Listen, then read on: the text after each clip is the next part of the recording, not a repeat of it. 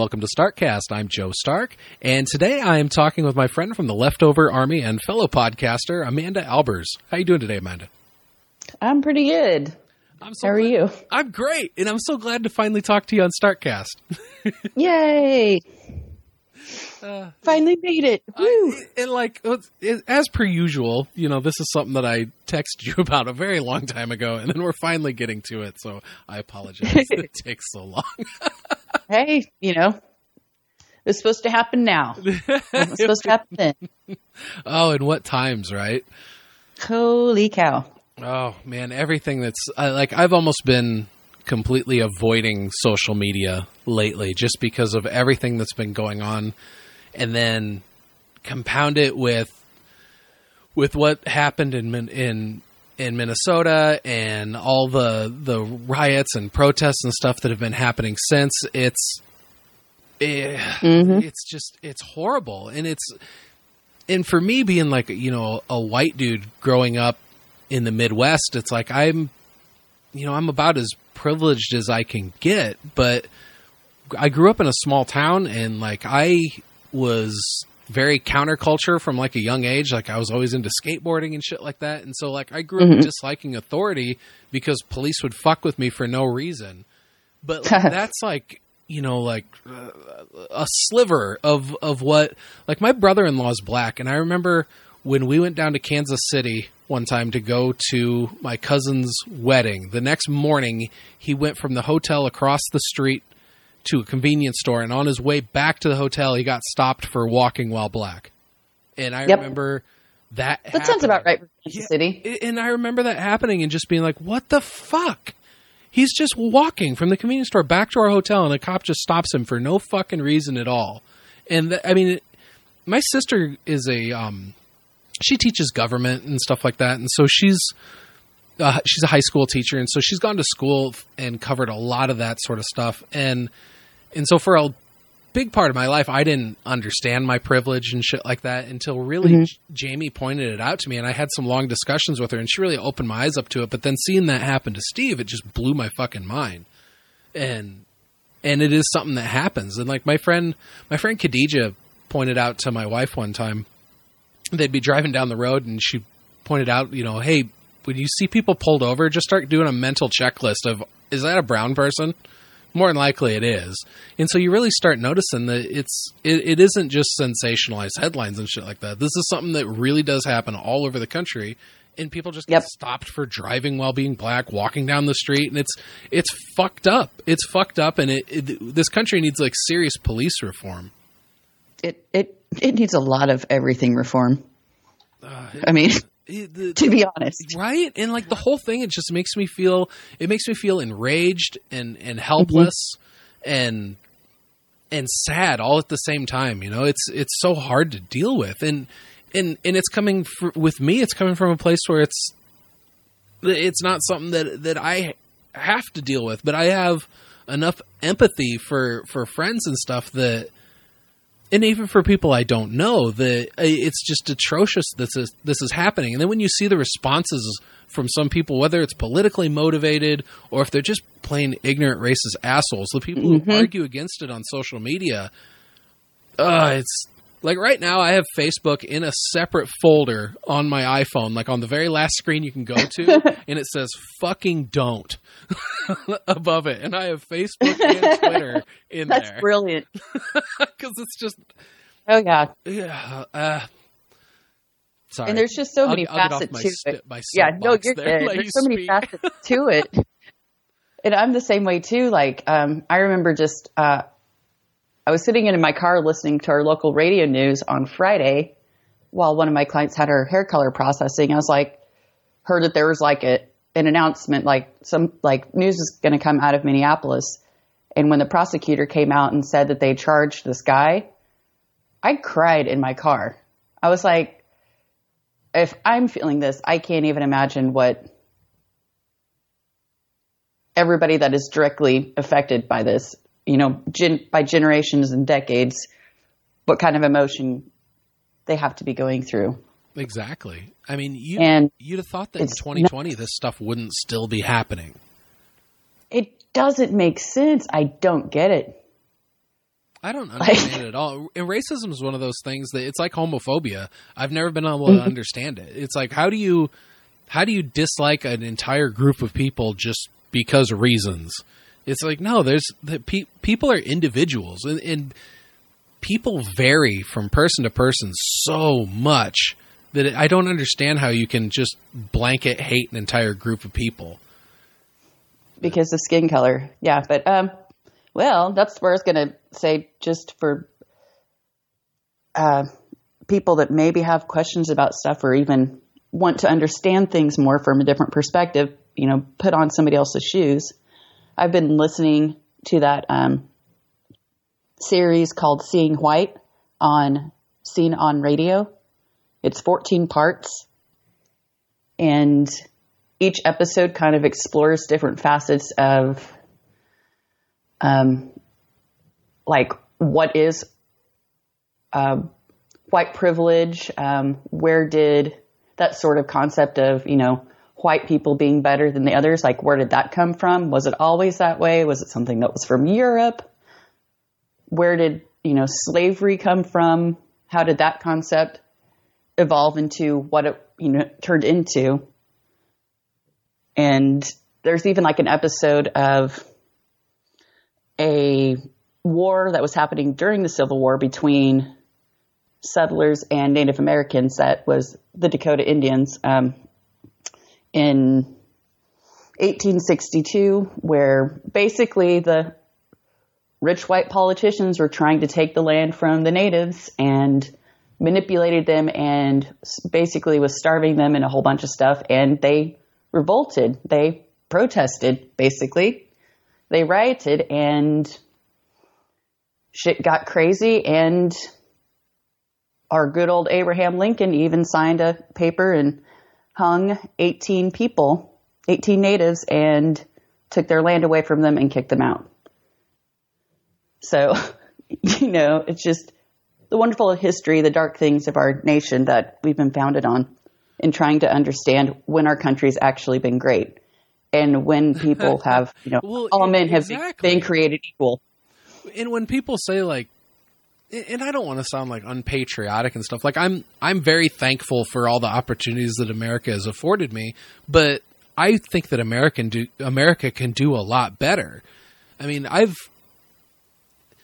America's, you know, yeah, it's the land of the free, but it's also the land of the oppressed in a lot of different ways. I mean, the fact that mm-hmm.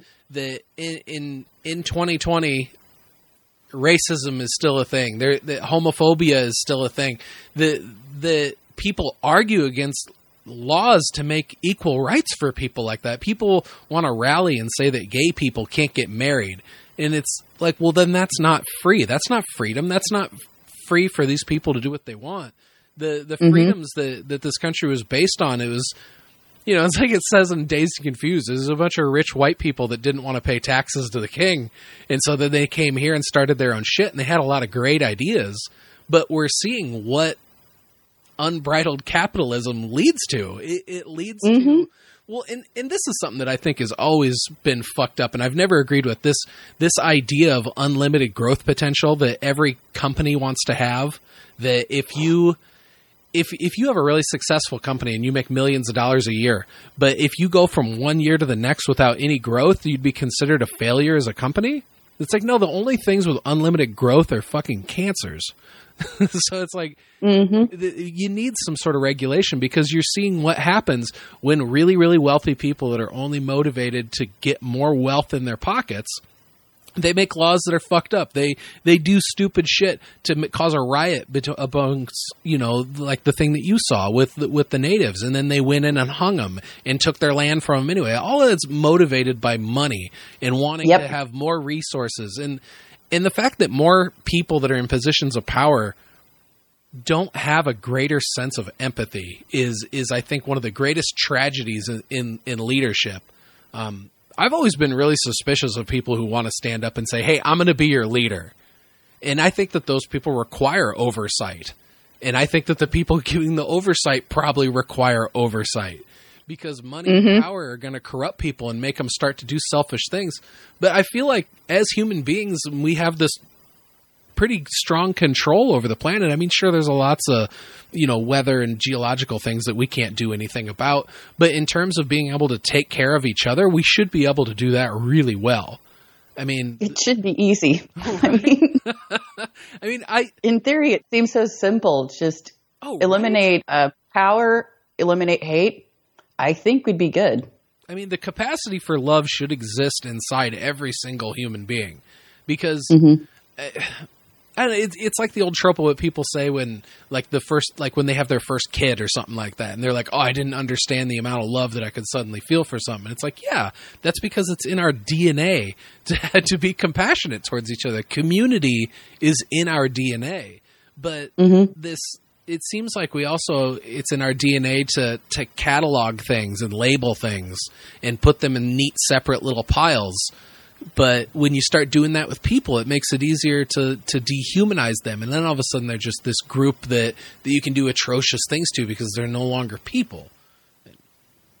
It's it's just Mhm. terribly sad to me that that there's so many broken people that are so high up on the chain of command that shit like that never gets fixed. Whether it's greedy CEOs that are making exorbitant salaries or exorbitant salaries while letting the lowest employees on the rung, you know, be on food stamps and shit like that, like kind of what happens with places like Walmart and these really big chain places where Hmm. it's like, yeah, I can understand why they would want to fight against a minimum wage if they have millions of employees and suddenly shit's going to go up that high. But also, is it right to like? Have you seen the thing where people talk about it's not it's not acceptable for for a billionaire to exist? Like basically, if you're a billionaire, you're you were probably if not currently, you were definitely probably a piece of shit at one time in your life. So, what does that make Bezos?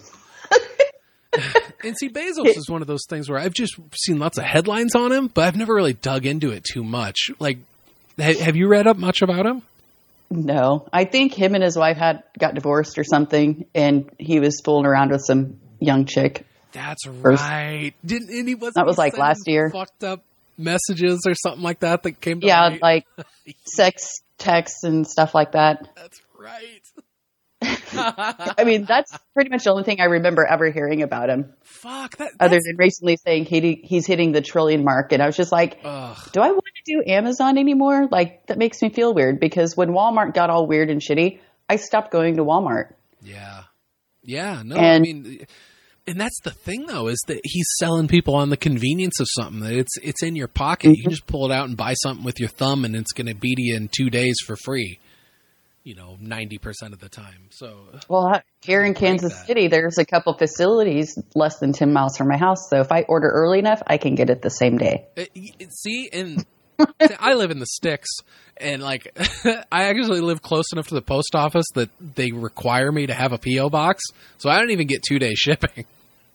Oh, I know that me, sucks. me and my problems. Jesus Christ, I miss headlines where we can just laugh at people in power fucking up doing something stupid. It seems like so many of the headlines recently have been so doom and gloom and just terrible. Like whatever happened to a representative with the last name Weiner sending dick pics? I mean, that was funny. I mean, brilliant. Yay. we need that again. Yes, we need headlines like that. Those are the controversies we need again. But I mean, it, I don't know. Like I, I don't want to dwell on on on the horrible shit that's happening right now, and but I also don't want to make it seem like I'm just sweeping it under the rug. Do you know what I mean? Mm-hmm. Yep. I I feel the same way. I was like, if I even tried to just always, you know, like, I was like, we, when we record, like, do we just try to focus on like happy, joy stuff? I was like, no, if you try to do that, the more I try to do that, the more the other stuff is just going to be in the back of my mind and it's just going to come like spilling out. So, Yeah, and and also I feel like you know, like releasing a you know a long form conversation podcast like this right now. How, how do we how do we not talk about it? I mean, even mm-hmm. even if if people feel like they're oversaturated with it, it's you know it, goes without saying. You know, yeah, Black Lives Matter, and mm-hmm. and on on the flip side of the coin, it's like I I've grown up more than once saying the only good cop's a dead cop, you know, like shit like that. but it's like I don't honestly believe that, and like, But at the same time, I think that there's a lot of fucking police out there that shouldn't be cops. I, Mm-hmm. whether it's whether it's just stopping and, and harassing an adolescent on a skateboard because they're doing something that you don't understand, or fucking doing something absolutely horrific, like the amount of fucking videos I've seen right now. I saw a video where there was a black dude with his hands above his head, waiting for the police to just come in and arrest him, and a cop comes running up and drop kicks him in the And- back. Yep. What the fuck? I saw that one that? too. That fucking person who does that should not be a cop. The sort of No. people that that are so fucking terrified, d- you know, during any sort of altercation that they immediately need to pull out their gun and point it at him. That person shouldn't be a cop. If you're so fucking terrified that your first response is always going to be, "I have to go to my sidearm," you shouldn't be a cop. And I'm saying this being somebody who has no desire to be a cop, and nor would I mm. want to be in that in an altercation like that. But it's something I believe. If you walk around with a hammer, everything's going to start looking like a nail. Yep. And And if you're somebody that maybe doesn't perceive things that way, but your superior does, it's going to bleed over and eventually it'll rub off. oh, absolutely, yeah, that shit attitude like that's going to roll downhill.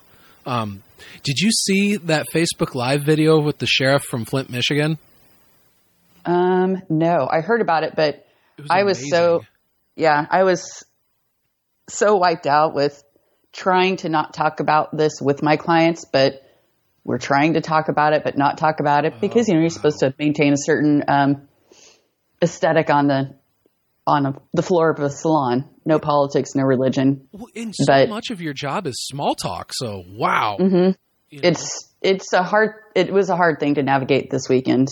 that's got to be weird cutting hair for somebody that just sits there like a stone golem. Or is Mm-hmm. it actually a little easier? You're like, oh, good. I'm just going to focus on doing this weirdo's hair and get him out of here. Oh, I, I definitely have a few people that they come in and they that's their thing. They just want to close their eyes and chill out, and I'm like, thank you, thank you so much. oh, there's yeah, there's certain people where I I see that they're scheduled first thing in the morning, and I'm like, yes, it's quiet person day, love it. And not that I don't love to talk, but when it's something you have to maintain every day, and then you're also talking to your coworkers, and then you're trying to remember, like, did I already say this to this client? Like, am I repeating myself? And especially when certain things pop up culturally around you or in your community, it's really hard to not address things like that. Yeah, absolutely. Wow. Yeah, one of my clients you have a yesterday- Really good firsthand account of that. Then, just with the like, how many account or how many clients would you have on a regular day? Um, it really depends on the service, but if they were all haircuts, I could have up to 10 people.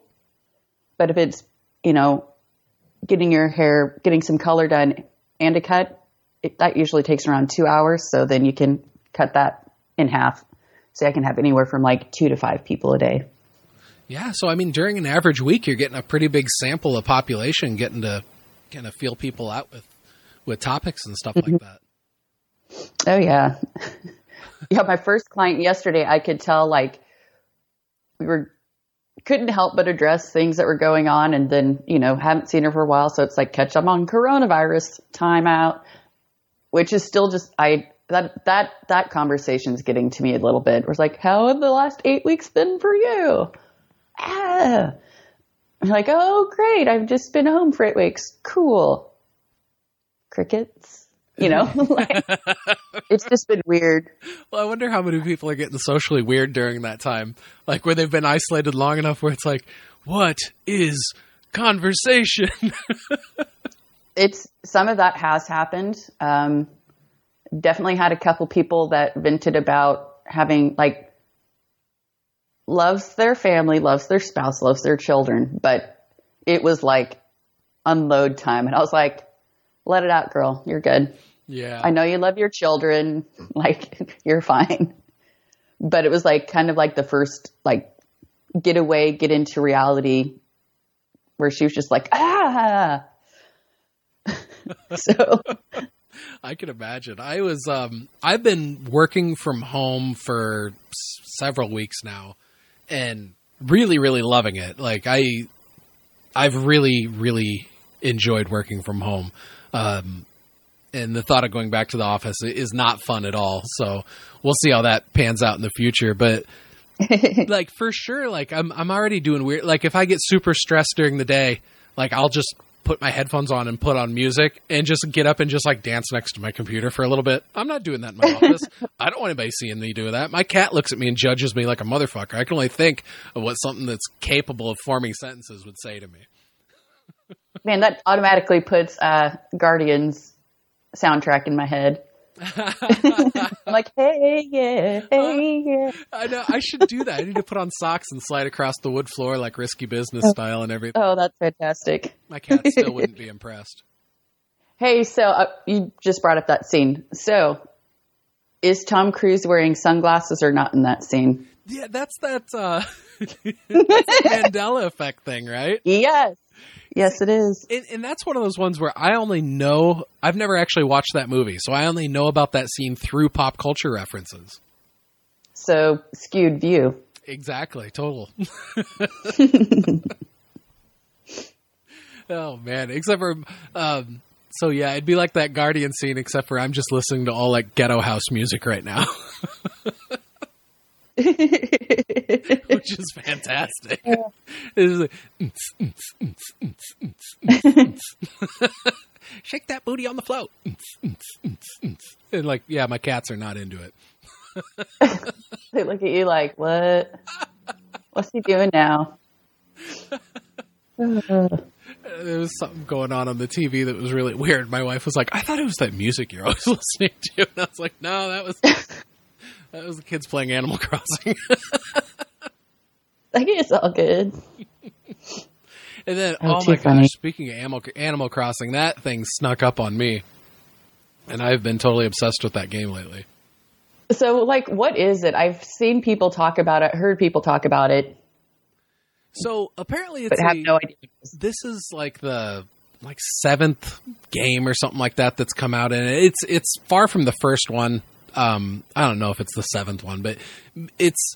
I think it first came out on uh, Nintendo GameCube, and so it's kind of like Sims, where it's like a like almost like a life simulator. I think is what they would describe it as. But in this, it's like you've just moved to this deserted island, and there's like this little raccoon dude who has like a little tent, and he's getting you set up with a tent, and then he's going to give you a mortgage to then build a house, and so then you get a house set up on this island. Then you can go around the like the perimeter of the island and like fish the beaches, and then catch all sorts of different types of fish, and then go in and sell them and get money that way. And so you eventually start building up your house and adding on rooms and stuff like that. And then there's other different things where you gotta, you know, like add a, a new house over here on some part of the island, and then invite somebody else in so that they come and live on your island as well. All non, you know, like NPCs and uh, mm-hmm. it's all very cartoony looking and stuff. And the game just came out in March, and so I was seeing screenshots and and stuff like that on Twitter all over the place, and I was like, this looks like cartoony little kids bullshit, and I didn't really think much of it. And then my kids got it for the Switch. And then when I, as soon as I saw the fishing part, I was like, well, I want to try fishing.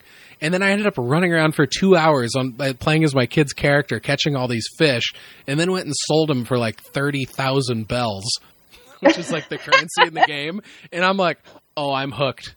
This is great. There's no stress in this game at all. I'm j- I can just run up and down the beach, and I'm listening to this nice soothing music in the game. And all of a sudden, I found out that Animal Crossing was like one of the best stress relievers from work that I'd yet to find. Wow, that's awesome though. And it's the game's so deep also. Like every Sunday there's this person who will come visit your island that sells turnips and the price for the turnips is always different. And so you buy a whole shitload of turnips and then throughout the week every day you check in with the store and see what the price of turnips is because then you can turn mm-hmm. around and sell them at a profit. And so there's basically a stock market in the game that's based around turnips. Wow. But it's called stock market like S T A L K. I get it. Yep. so, it's. So, I feel like such a dork talking about it, but I'm so excited about it. No, that sounds like something that would be a good stress reliever. It kind of reminds me of like an old game I used to play when I had a a non Apple laptop, where I could go onto like a gaming console where it, you're just people on an island and you would fish and build things and eat food. Like you didn't, there's no end to the game. You just keep doing those things. But I would sit there and do that for a good hour or two. it's so much fun. And then um, uh, our friends Jake and Michelle play it. And, and Michelle's island, she's got like a five star island that's totally awesome. And she's got all these different varieties of flowers and stuff on her island. And the way that the game works out is if you have a friend come over and water your flowers, the flowers will do a lot better. And so she pay- Oh. occasionally pays my kids like currency in the game to come visit her island and water her flowers. And so like it's my kids' first job. and they get That's so excited about it. fantastic. oh, that's so cute. Aw. Yeah. So I mean, it's it's really really been a lot of fun doing that, and and it, it's been an otherwise like very joyous thing that I did not see coming. That's happened in the midst of all of this, and uh, yeah. So I mean, you got to have a Switch to play it, and but I'd recommend getting a Switch anyway.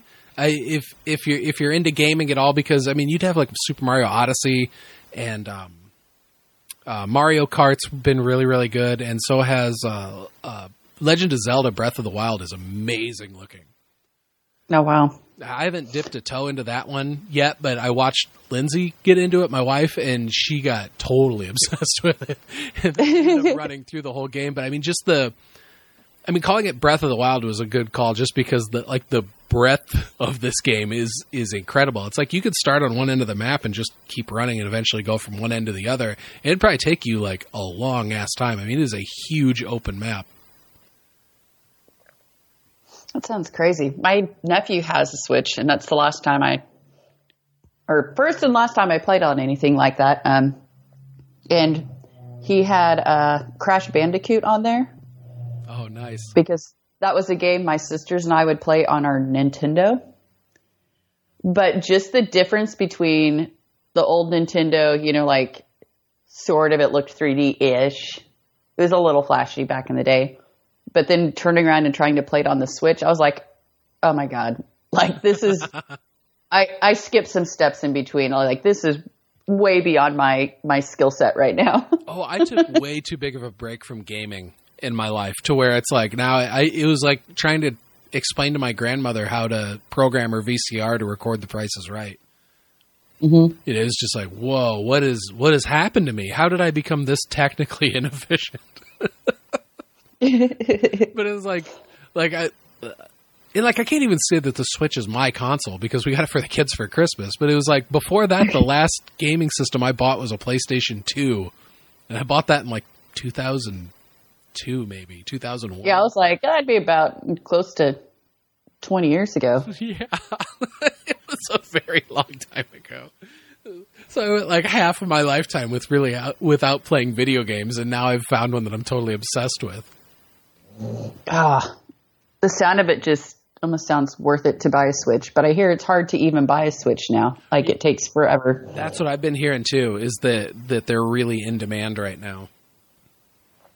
And I almost wonder That's if that's been- something that Nintendo does intentionally. But Who knows? I mean, uh, same thing happened like talking to my clients after, you know, these past two weeks, how they've handled things with their kids and whatnot. And I know some of them don't have home computers because they have computers from work and stuff like that. Now their kids need computers. And depending on the school district, you know, some schools provide computers for each child or at least an iPad and other schools do not have that ability to do so. And yeah, one of my clients is like, oh, we had to like, you know, try to find computers for the kids when everything started changing. And my mom was like, oh, you can just, just go buy, just go buy a computer for the kids and you'll be fine and you guys will figure it out. And basically Kansas City was out of computers. Like they were all sold out and trying to get them online was atrocious.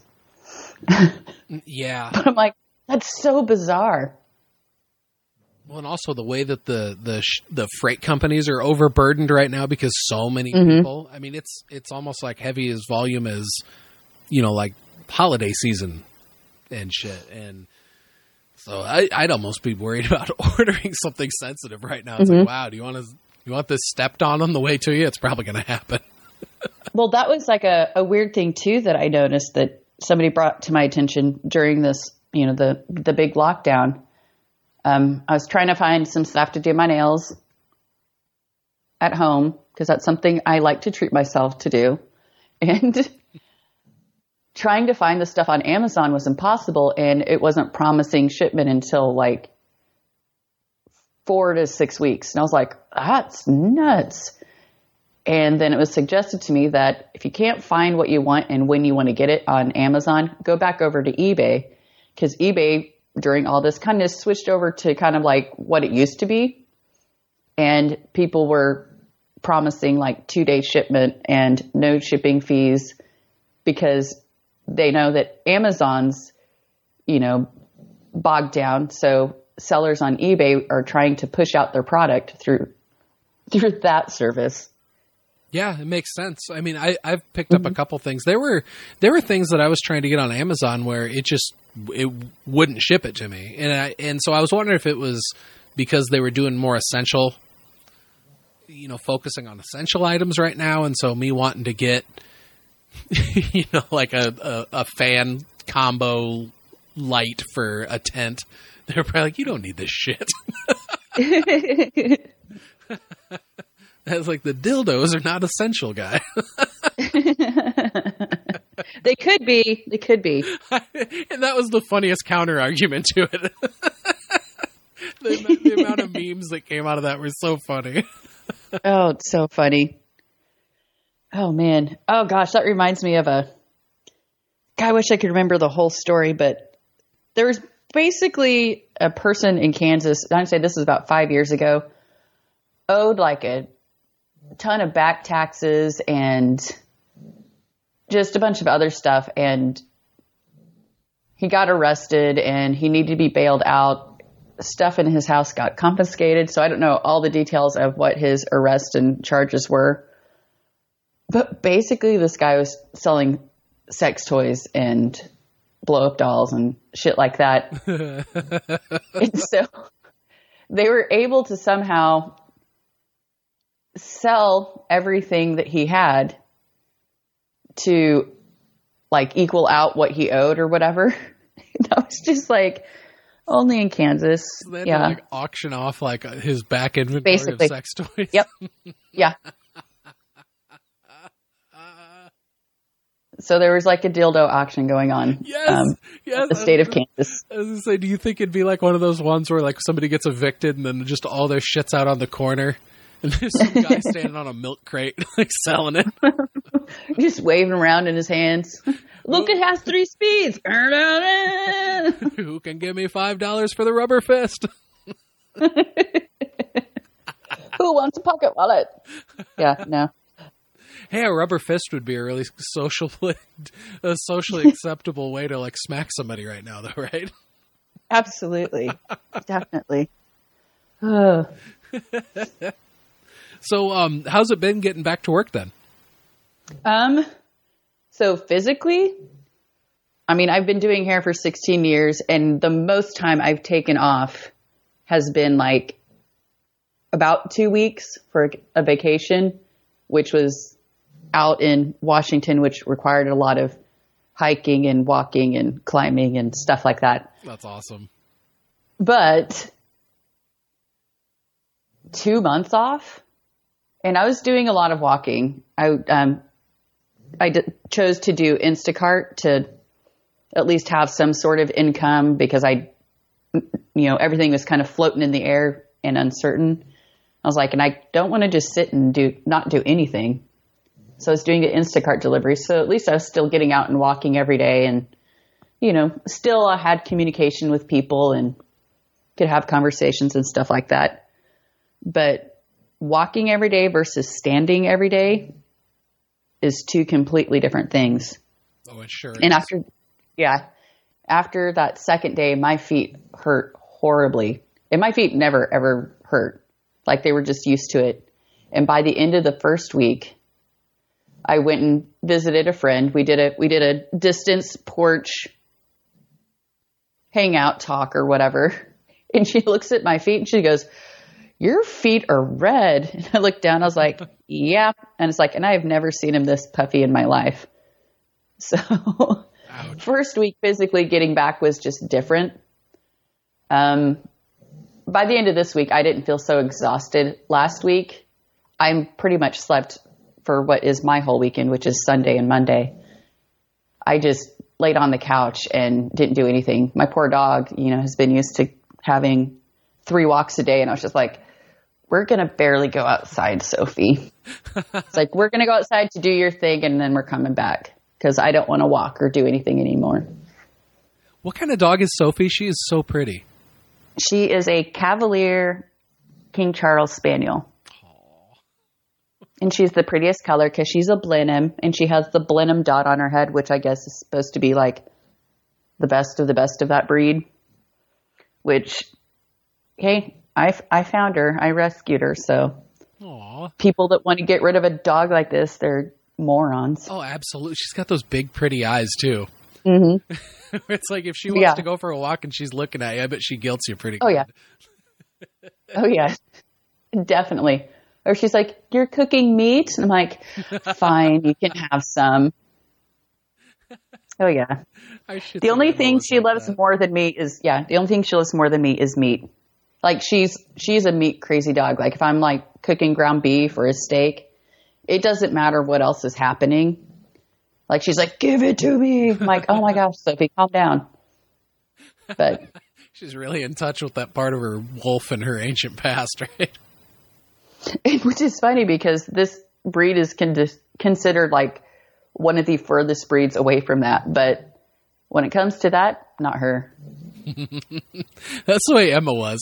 It'd be at times like she didn't realize that she was just a little Shih Tzu. Her favorite things um, when I go get ribs, because, you know, Kansas City, we got lots of barbecue.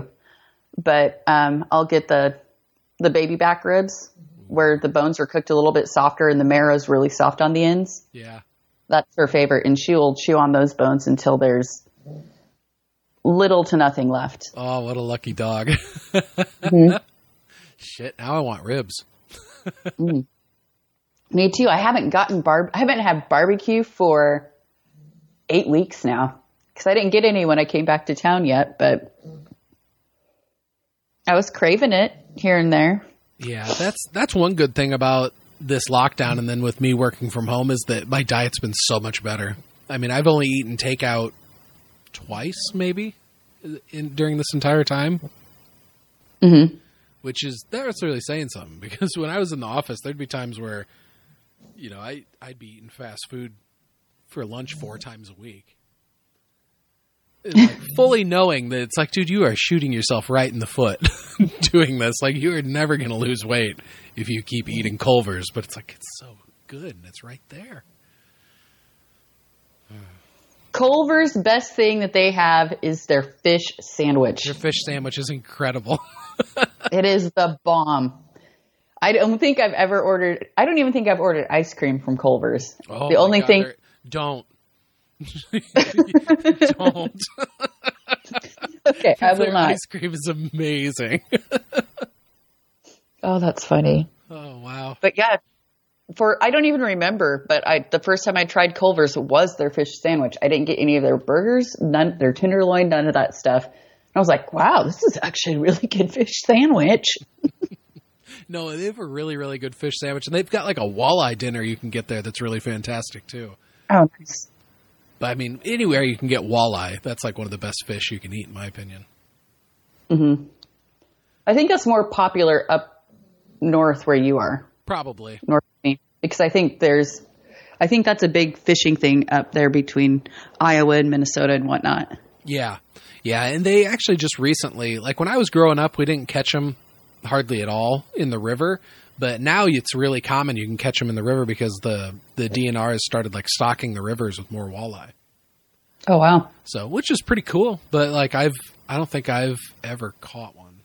Not yet, anyway. I don't know. It's been a long time since I did a lot of fishing. No, there's not any Animal of that Crossing. walleye here. yeah. I was like, there's not much of the walleye down here. And then where I grew up fishing, we usually drive into uh, Colorado around the springs and stuff like that and do fishing. And, and there they have like, you know, rainbow trout and stuff like that. So That's awesome. a totally different type of fish. Yeah. I love Colorado. It's been so long since I've been there. I'd love to go back and visit again sometime. I was technically born there. So I'm Tec- technically a. Colorado kid. So you were born in Colorado and then moved to, to Kansas City shortly thereafter?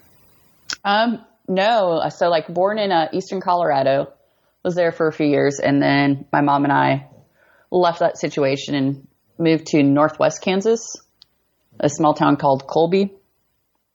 It's like right in the corner.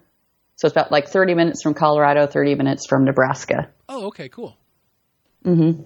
So that's where I spent most of my childhood and whatnot. So So that's like where you went through high school and stuff? high school and then some of my junior college. I, uh, yeah. So we had a nice junior college out there. That's that's what and my hometown is where I learned what racism was. Um, If you grew up in a small town in the Midwest, you, you're going to find out about it for sure. uh, And yeah, I mean, lucky for you, you were one of the, you know, you're one of the, the, the ones that were intelligent enough to look at the people around you and be like, wow, you guys' attitude is so stupid and I'm not going to be like that. And then Yeah, I had- it as yeah. well. You know, I mean, I had a moment. I'm trying to remember when it was, but I don't know. Like I was like the high school kid where you know I was just kind of roll with the punches and like I did. Uh, I mean, I was like the I did cheerleading all through middle school and high school. I was the captain. Um, I was you know president of the Spanish club. I was senior class president. I you know wow, you Did choir. involved. yeah. I was involved in all the activities, which kept me away from like what was really happening, if that makes sense. But um, there's another group that they called the, oh, I can't remember what the acronym was. So it was like, um, basically, it was like it, it grouped us with uh, foreign exchange students, and we'd go to different events Okay. where we would interact with like in the state of Kansas like a group of those students and then us that you know wanted to get to know them would all hang out and basically you'd stay in people's houses with a bunch of people from all over the world and then you know like on Saturday night you would have a big party at a gymnasium you know a big dance or whatever God, what was that called? I don't know. That was one of my funnest groups. I mean, I've met a lot of people, and I got stuck in a house. Not stuck, but placed in a house. Um, my roommate was from Mexico, the county or state called Chihuahua, Chihuahua, Chihuahua, Mexico.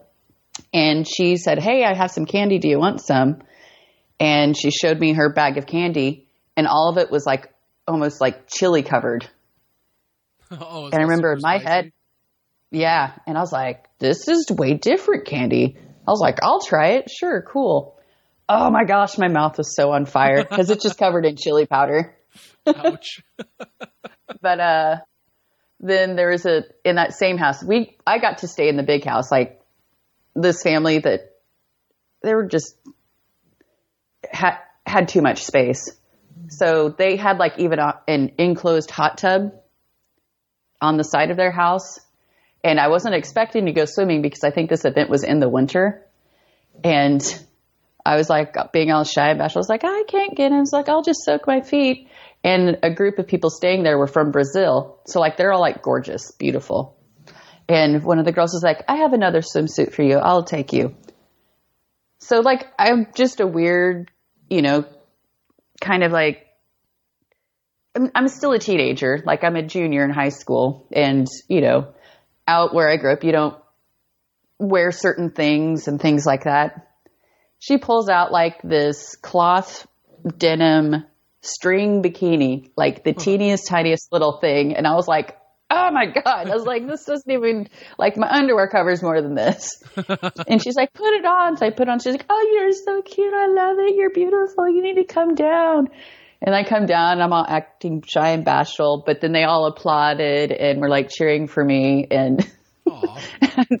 they were they were super nice. But then they um, told me about Carnival that they have every year, and we sat down after that and watched their home videos, like on VHS tapes. uh, videos of what Carnival was and all the costuming, the parades, and all of that. It was quite of an quite an experience. Yeah, it sounds really amazing, and mm-hmm. especially being able to get. Um, and that's something that that I think a lot more kids need is get um, exposed to like different sorts of culture and stuff like that at a young age. I think really really mm-hmm. helps. So things like um, you know, foreign exchange student programs like that are, I think, really, really valuable. Uh, when, when mm-hmm. I was, uh, I remember we had foreign exchange students when I was in high school, but I didn't really interact with them too much until I was a senior, and then I got mm-hmm. to be pretty good friends with with the two that we had that year. We had a, a dude named Fabiano from Brazil and a guy named Dan from Germany, and Fabiano, when he first came, he didn't speak hardly any English at all. Like, um, we we kind of understood that that he understood us, but he really wasn't that good with reading it and with um, like just communicating it verbally. And so it was mm-hmm. like the first couple months of hanging out with Fabiano was really funny, just because the amount of things that, that like he didn't understand, and he would just like hold something up and go, "These." and it was great. But then Dan the German, he spoke really good English and he was fascinated by all of our cuss words, but he did not know how to use them correctly. And so he would like string them together in ways that you've never heard before or like But then you're like, "You know what? That sounds amazing." And like like I, am gonna say something that, that he used to say all the time, which is, is, is he uses the F word that we don't use anymore, but just for context, this happened in 1998. Okay. We were at Walmart and Fabiano needed to get a pencil case, and so he's holding up a pencil case. And well, first of all, Dan just comes up to me in the in the, the hallways at school, and he's like, "You must take me and Fabiano to a place called Walmart." to a place called Walmart. I'm like, you guys are hilarious. You're on. And so they pile in the Mustang and we go to go to Walmart. And, and Fabiano's like holding up this pencil case. He's like, this? This? And Dan the German's like, get the pink one, faggot bitch fuck.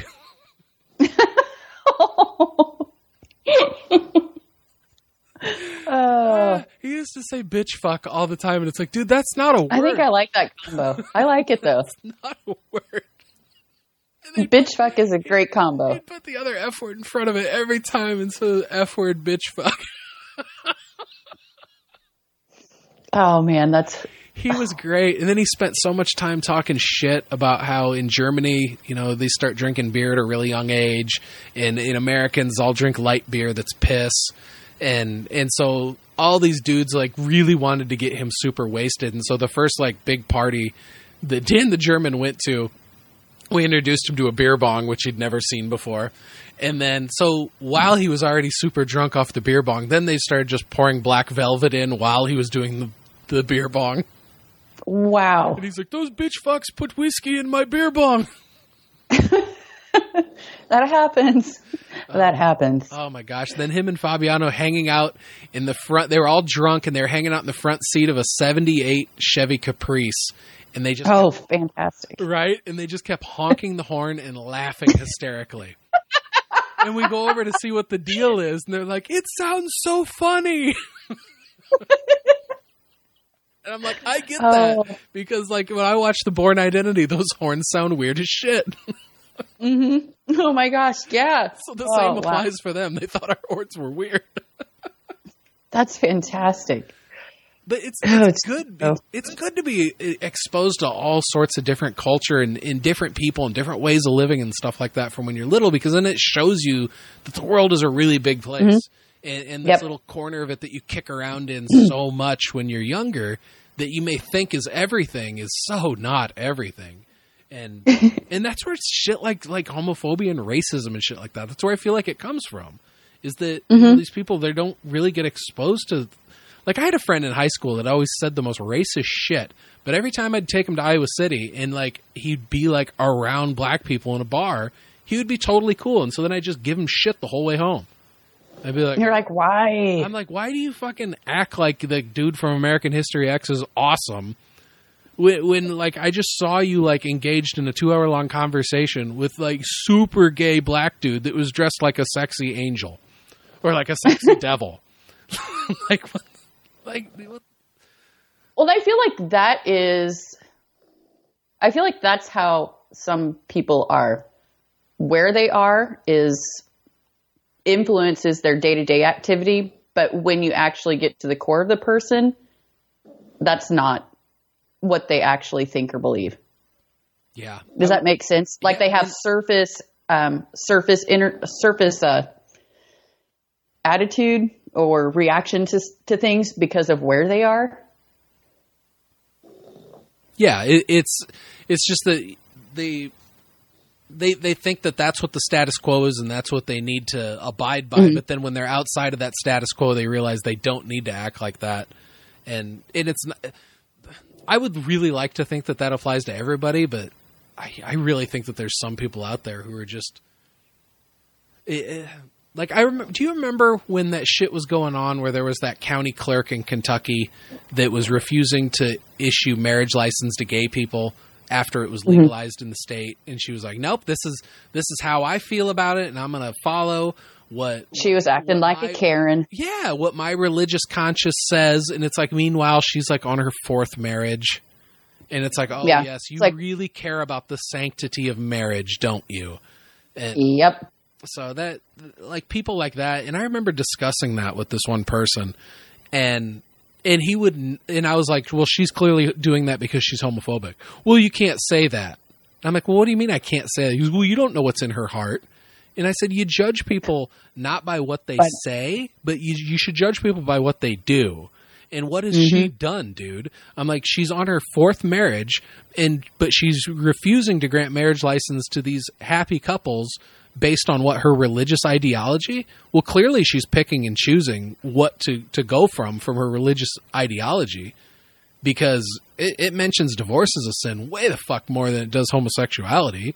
So i mean Yep. clearly you do not give a fuck about the bible. You clearly you only care about following this fucking bullshit view of the world that that you think what two dudes can't get married because it makes you feel weird? Who fucking cares Yep. yeah Yep. My, I thought about that at an early age too. But no, I was thinking back. Also, I had another memory of my my trip to hang out with exchange students. Um, so that big Saturday night party where you had the the sock hop in the gym, like lots of people had their flags of their home countries, and it was like for a variety of music. Like they mixed everything of everybody's favorites together. So it was fantastic that's awesome. But I but I ended up uh, befriending a really good looking German boy, and uh, I may or may not have uh, ended up making out in the stairwell outside the gym oh yeah? the rest of the night, to where uh, my teachers and uh, other fellow students had to come find me. And uh, he was staying in Topeka, and he wanted me to go to prom with him so bad, which I wanted to go. And my mom and dad are just like, "No, like we're not sending you to Topeka. Like that's a big city, and you know he's an exchange student. Like this is ludicrous." I was like, "You can talk to his like host family, like talk like talked on the phone." And my parents are just like, "Yeah, no, we're not going to do it." So of course I was like devastated. And I always, I always wonder every so often, like, I wonder what he's doing. I wonder if he's okay. Like, like, what's he doing in his life now? Like, does he still live in Germany? Did he move to like Finland or something? But yeah, but no, I got, well, with those other students that were from my hometown, totally like gave me shit for it and not in a good way. They're like, make, tried to make me feel bad for making out with a dude, basically. but is that your dog snoring in the background yes, I'm so used to it. like, like that's totally got to be her dog snoring yep. She's snoozing. that is so cute She's still chilling. She hasn't even wanted to go outside yet. And I'm not going to make her. She's like 10 years old, so I just let her tell me what she wants. that's the best policy yeah mm-hmm. But yeah, I wish I could somehow through the internets find my my German friend. but Yeah, I was the one kid that was out making out in the hallways. Yeah. I yeah, I, I remember I had a girlfriend in, in middle school, and we did that at like a high school football game. We're like making out all over, like in like in retrospect, I look back and I'm like, that is so embarrassing. Like, 'cause, you know, I'm not like a PDA person. and so the thought is like, the, do you ever have that happen though, where you realize that that the adult you turned into is like so radically different from the teenager that you were? I'm not. You're not like in some ways I am, and in some ways I am so not. Like, um, when I was in high school, I had uh, a loud like subwoofer bass stereo system in my car. To the point where like the math teacher came down and talked to me like in shop class one morning and said, uh, "Hey, can you not turn your radio up right when you get out of school for early release?" Because you're making the, the classroom windows rattle when you drive by, and I'm like, "That's awesome." but now as an adult, now I'm like, going to turn it up twice. yeah, but now as an adult, I'm like, oh, I don't like that look at me behavior. I can't believe, like, I used to do that so much, and it, it, it horrifies me I used to be like that. I don't know. I I don't know. For me, like I when stuff like that does happen when young kids I mean, I guess where I live now, all of the houses are so close. I'm outside downtown Kansas City and where I am, it's just like a you name it, you know, that age, that demographic, whatever, lives in my neighborhood. It's just a crazy mix. And so we do have like, you know, the teenagers with loud music. And, you know, this house, you know, all the windows should be replaced, but I'm renting and the two front windows are replaced and that's about it. So I just roll with it, but you can hear all of that stuff and it, I don't know, it, it makes my heart happy because it brings me back to those moments of being young. Yeah. So I just yeah, I roll with it. With that. but you know, I, I don't, I, like, I know I'm 40, but like, I don't feel it. I don't know how to explain it. And it's even happened in the salon where I'm doing it like a new client's hair. And, you know, we start talking about things. And I don't know if it's just the way I carry myself or just, I don't know, I guess maybe I'm, I'll always be immature or whatever. but I'll have like somebody in my chair who's like 35 and they're talking about stuff. And I'll be like, oh, no, no, no. It's like, yeah, but man, being 40 is crazy. And they look at me and they're like, you're 40. I'm like, yes. And they're like, I had no idea. I was like, I thought you were like maybe in your late 20s. And I was like, thank you, but I wish. like, I thought you were younger than me too. and so I'm like, I think I just act like a spaz, and that's just kind of what happens. I don't know. I, I haven't found the guidebook on how to be 40 yet. well, I, I've met you in person a couple times. I, I thought you just looked younger. So Yeah, it's all the drinking and smoking I do. like, thank God I do that. Otherwise, I'd probably look like I was 11. Ugh. that's really funny. well, that's one of Kids, that reasons. means I drink and smoke a lot. that's one of the main reasons I, I never shave my beard off is that I'd look like a big fat 12 year old. That's, that's not cool. Oh. That's not, I mean, hey, if, if there's some big fat 12 year old enthusiasts out there, then I don't want to rain on your parade. I just don't want to look like that. oh, that's funny. That's funny. But I mean, I think that's just like a Stark thing. Like a lot of the people on that side of the family, like, like when my dad turned 50, he still looked like he was in his 30s. Mm-hmm. So it's, Yeah. mm, it's one of those things that but i mean and, and i've got gray starting in my beard but i'll still occasionally get carded which always feels nice like i mm-hmm. remember being annoyed by it when i was younger but now i've reached the age where it's like well thank you there young man Where you're secretly like have your hand like close to your back pocket, waiting for them to ask. They're like, hey, and you're like, oh, yes, here it is. I remember one time Please was- react to it. Yeah, and I remember one time I was buying beer, and I like just pulled it out and had it in my hand, and the cashier, who looked like she was like a high school teenager, looks at me, looks at my card, looks back at me, and goes, "I don't need that." And I went, you just totally looked at my face and made a judgment call. And then she was like, well, no, started stammering. I'm like, I'm kidding with you. It's okay. I'm old as fuck. I I had a gal uh, not too long ago I went to go snag some cigarettes and she's like, "Can I see your ID?" I was like, "Yeah." And you know, I was born in '79, and she looks at it. She looks at me. She looks at it again. Looks at me. She goes, "You were born in the '70s?" And I was like, "Yeah." She's like, "Oh my god, I thought you were close to my age." And I was like, "Thank you again, dear. I love you." I'll, I will frequent here all the time, only when you're working. you know. I was gonna say she was giving you a compliment, but it almost didn't sound like a compliment. right. It's like, yeah, I was born in the 70s. I mean, in the tail end of it, which I still find, I'm, I'm still a little proud of that. Not going to lie. When's your birthday? Uh, it's in September. September. Okay. Yeah. So mine's in October. So you're just a little a year, little over a year older than me then. Mm-hmm. Yeah. But I just like having that 1979 on there. I don't know. I just like the seven. The seven makes me happy. well, I can say that I was born during a leap year. oh my gosh. So yeah, with leap year, sorry, I'm going to go off on a tangent a little bit. Um, one of my clients, so.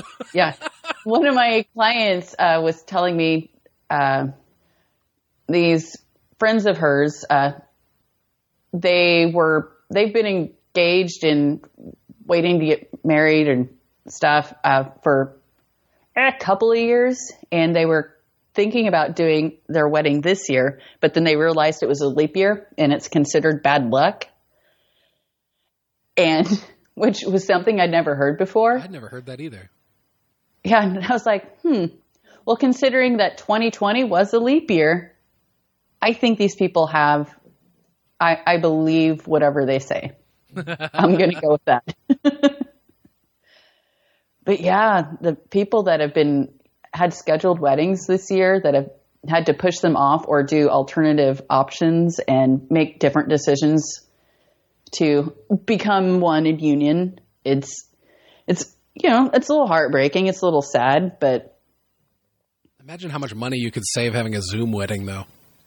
Right. Zoom reception. okay. It's like tonight so, we'll be serving whatever the fuck you make yourself. exactly. So, one of my favorite places in Kansas City is Union Station. Like my grandpa grew up working on Union Union Pacific. Like he built railroad like by hand, like laying ties, pounding the nails, all of that.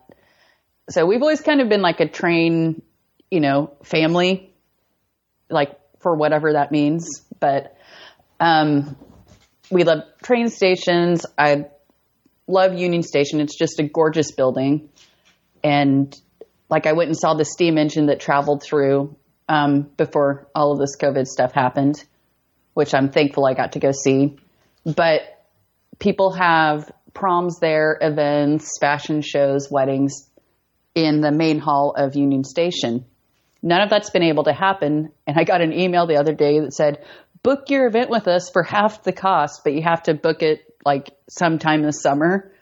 And I've always just in my head, I'm like, if I ever got married, if I ever decided to do that, like this would be where I'd want to get married. And so now everything's half price. You can bring up to the recommended number of people that you can have, and then they will film everything and put it on like a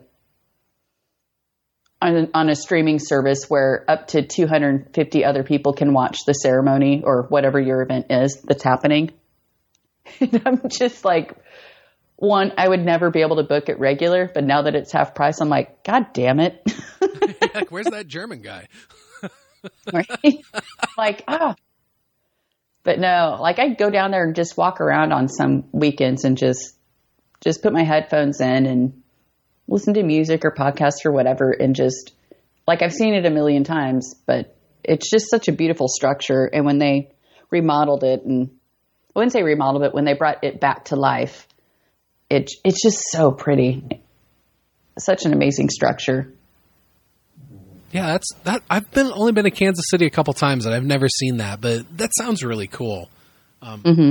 Trains is one of those things where you know, outside of just you know freight trains that you see occasionally, um, don't see too much of it in Iowa. Uh, I've I've ridden like public transit, like on a subway before, not a subway, but the the elevated train in Chicago before, and, and so that's I'm pretty sure that's the only time I've actually ridden a train, and I thought it was really really cool.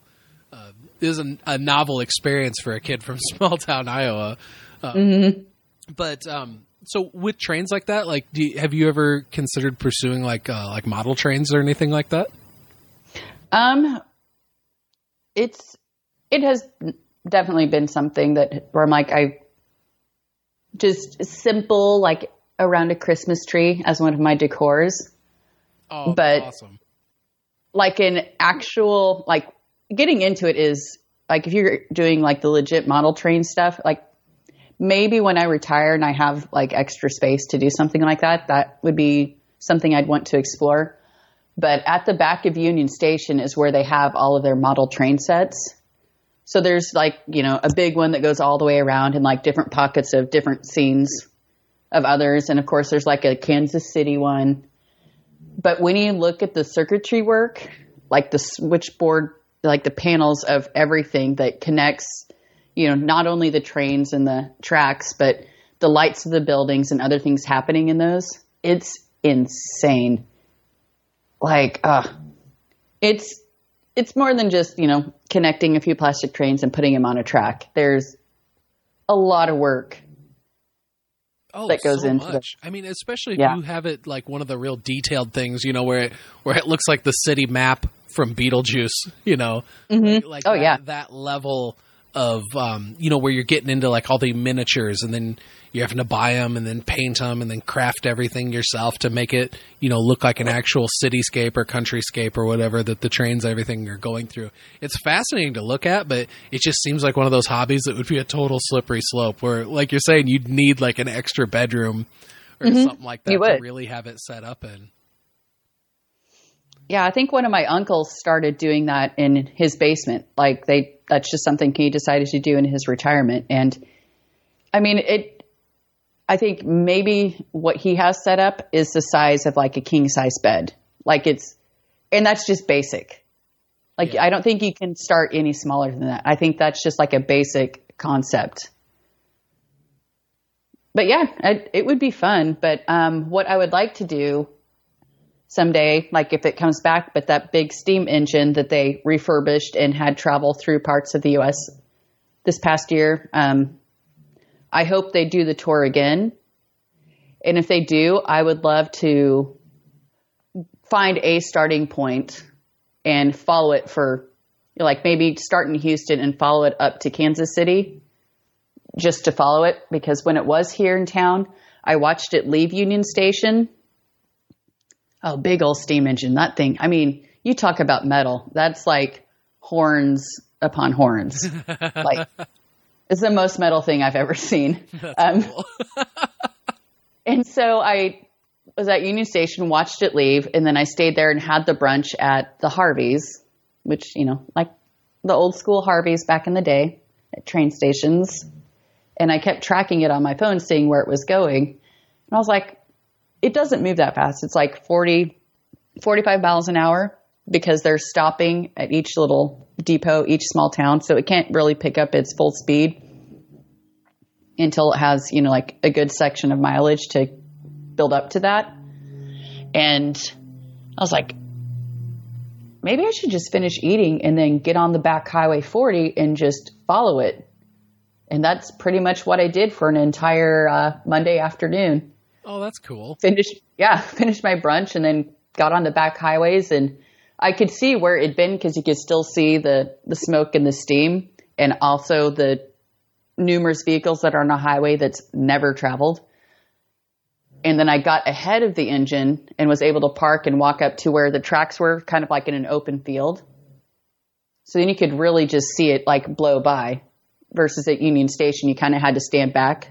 Yeah for it taking off because it does expel a lot of steam. You can't be close to it. Like you're going to melt your face. oh, steam burns are the worst. Yeah. I mean, burns suck, but getting them from steam is. Yeah, I did enough food service work on hot tables to know that that shit sucks. right. That's really, really uh, fascinating, though. And that's something I did not know about you. Yeah. Lo- there's yeah. There's things like that that a lot of people don't know. I know it's just stuff that I. I mean, I went and did it by myself on a Monday afternoon. Of course, I shared the photos with my family because that was like our thing, but I didn't post a lot on social media or anything like that. Sure. Um, when, when this locomotive was going through, was it pulling any cars, or was it just the engine by itself? Um, it was the engine, and then there's the sleeping car for all the people that work on it. Because I think, uh, I'm trying to remember all the stats. Oh, it takes a crew to operate it. That makes sense. Yeah, I mean, I would say it, it was at least a dozen people working on it, and then you have, you know, when it stops, then they have a car that um, you can take a tour through. So it has that car on it, and I think there were a few others after that. So it wasn't it wasn't hauling a lot, but just the basics to get it to get it to where it needs to go from point A to point B. That is really cool. What do they call it? The the 1880. I don't, but it has like, ah, yeah. It's just it's this huge metal thing. It was just. You think of the old school trains, or even like you go back to like you know Back to the Future three, like you know, Right. just this, it's not like that. The thing is like massive. It's huge. That's pretty cool. Um, have, have you ever seen those videos on YouTube of like the the the model train or the just the train enthusiasts that are getting like super stoked when they see rare trains? No, It's hilarious. nice. It's like total like dad boner guys where they probably have like Velcro wallets and New Balance shoes. and they're just so stoked to be seeing like you know whatever. like, wow, that's a 1937 blah blah blah, and then the train whistle blows and they're almost coming in their pants because they're so excited about it. Ah, Oh, that's funny. those videos of the That's ridiculous.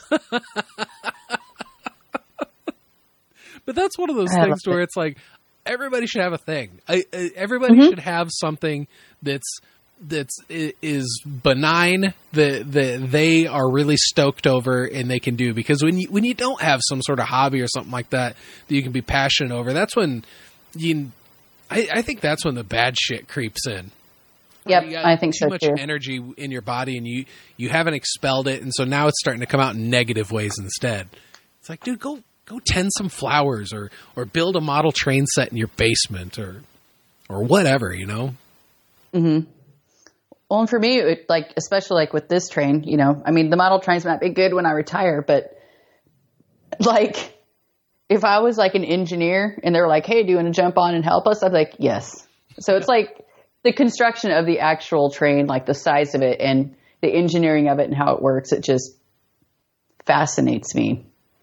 But yeah, talking about people having hobbies and stuff like that, that was one thing I wondered about people during the lockdown that couldn't work or, you know, things really shifted. Like, did people pick up new hobbies? Were they listening to the celebrities and learning foreign languages or learning a new skill set? you know? there was a documentary that uh, on the podcast my one black friend and my one white friend uh, uh, the the host on that uh, docum he brought up a documentary about some dude in New York that spent about half of his life in prison because he keeps uh, basically just walking in and taking a train. And like What? yeah, he like just goes in and like gets like a job or whatever to to where he can get close, and then eventually gets in and takes the train out and actually follows all the regulations, stops at every stop, gets everybody dropped off and everything, does everything fine, and then they eventually catch him and find out that he's doing this, and they send him to prison, and then he gets out and he goes and does it again, and now he's like an old man, he's like in his sixties, and he's spent about half of his life in jail just for doing this one thing that is pretty much a victimless crime. It was, it was That is- fascinating when he was talking about it. Yeah, I'd like to check that out. But spending half your life behind bars for a victimless crime that sounds like something that was kind of fun and enjoyable and really didn't do anybody any harm. Yeah, it, apparently the guy did it for the first time when he was 15. Wow. So it's like that guy's like a train enthusiast and also apparently likes that, that state provided three hots and a cot. Like, what is up with that? I don't know. That's some weird shit going on right there. But it, it sounded like a pretty fascinating documentary. I didn't catch the name of it, but the, the subject matter, you know, definitely stuck with me. Oh wow. Yeah, I'd like to check that out. That sounds pretty interesting. Have you been watching very much stuff lately? Kind of since you were, you know, on quarantine for a while off work. Yeah, that's like the thing. And the first, which is weird because my clients, they ask me, that's like a, a, one of the things. I mean, that's how I even got involved in this whole PCL army was because you were the pop I culture could- person that your clients would talk to. Yeah. and I couldn't watch and read everything. So I was looking for a podcast to help me with that. that is like, if I- awesome. It's like if I listen to people talk about it, then at least I have some background information. So I can either play it off or be like, oh, yeah, I heard about that. Oh, I heard about that. I heard the second episode is like really good though. You need to stick onto it. But, um, and so that's how I even found the podcast so I could, um, communicate with my clients better. That's really cool. Um, and uh, yeah, so it's always. I mean, I like TV and movies. I always have. Like, uh, and now coming back after the lockdown, they're like, "So, what have you been watching?" And I'm like, "I don't even know." Like, it's been just so much more than what I would do on the regular that it's hard for me to be like. Okay, first thing was uh, I watched Tiger King. Did you watch that? Okay, we talk about that. I mean, that was two months ago. Is that relevant still? I don't know. Um, I don't know if it's still relevant or not, but like, what a time for that to come out, right? it was so weird. And it was so weird. And then I found out through, you know, Facebook and social media that um, Joe Exotic was uh, born in Kansas and spent his first part of his life out in Garden City. So, yay. Hashtag Kansas. Um, and I didn't double down to see if that was actually true. That was just whatever. just stuff I read on Facebook. But I resisted Tiger King for a long time, but then eventually I wanted to understand the memes. And then when I did watch it, I got totally enraptured and ended up binging it. yeah, it, you can't help it. And the way that they edited and filmed it left you hanging like with each episode. Like it was a it was a weird docu series in itself Agreed. when it came to just the structure. So Yeah, like no, it I went totally all over agree. the place. Yeah. It, it did, it, but they they did edit it in such a way that it did compel you to want to watch the next episode. Mm-hmm. But at its heart, Yep. almost everybody involved were, were real pieces of shit. I mean, the the individual workers who had worked at the the zoo that they were talking to, like there was the uh, the dude that got his arm eaten? yes, What? and like okay, like ah. that's a really good person. right there, you know, because in that And you can tell. Exactly. I mean- so the ones that actually worked with the the the the tigers and stuff, and weren't the ones raking in all this money and because you know, Manipulating everything. exactly. So I mean, they weren't being kind of tainted by the big money side of it. They were more. They were doing this because they loved these cats and they wanted to take care of them. And so I can see why they edited and produced the the documentary the way they did because I mean the way that all the major news outlets and everything are functioning now it's that you got to try and sensationalize everything to make Yep. people consume it but but I I do think that they the the biggest regret that I had with with Tiger King is that they didn't focus more on they they glorified the wrong aspects of it. Like it, the people who came away being like Joe Exotic's awesome. It's like you didn't walk away from that saying, "Wow, that he's a piece of shit human being." It's so weird. yeah. Well, and then I found out also through my hometown people on the Meads.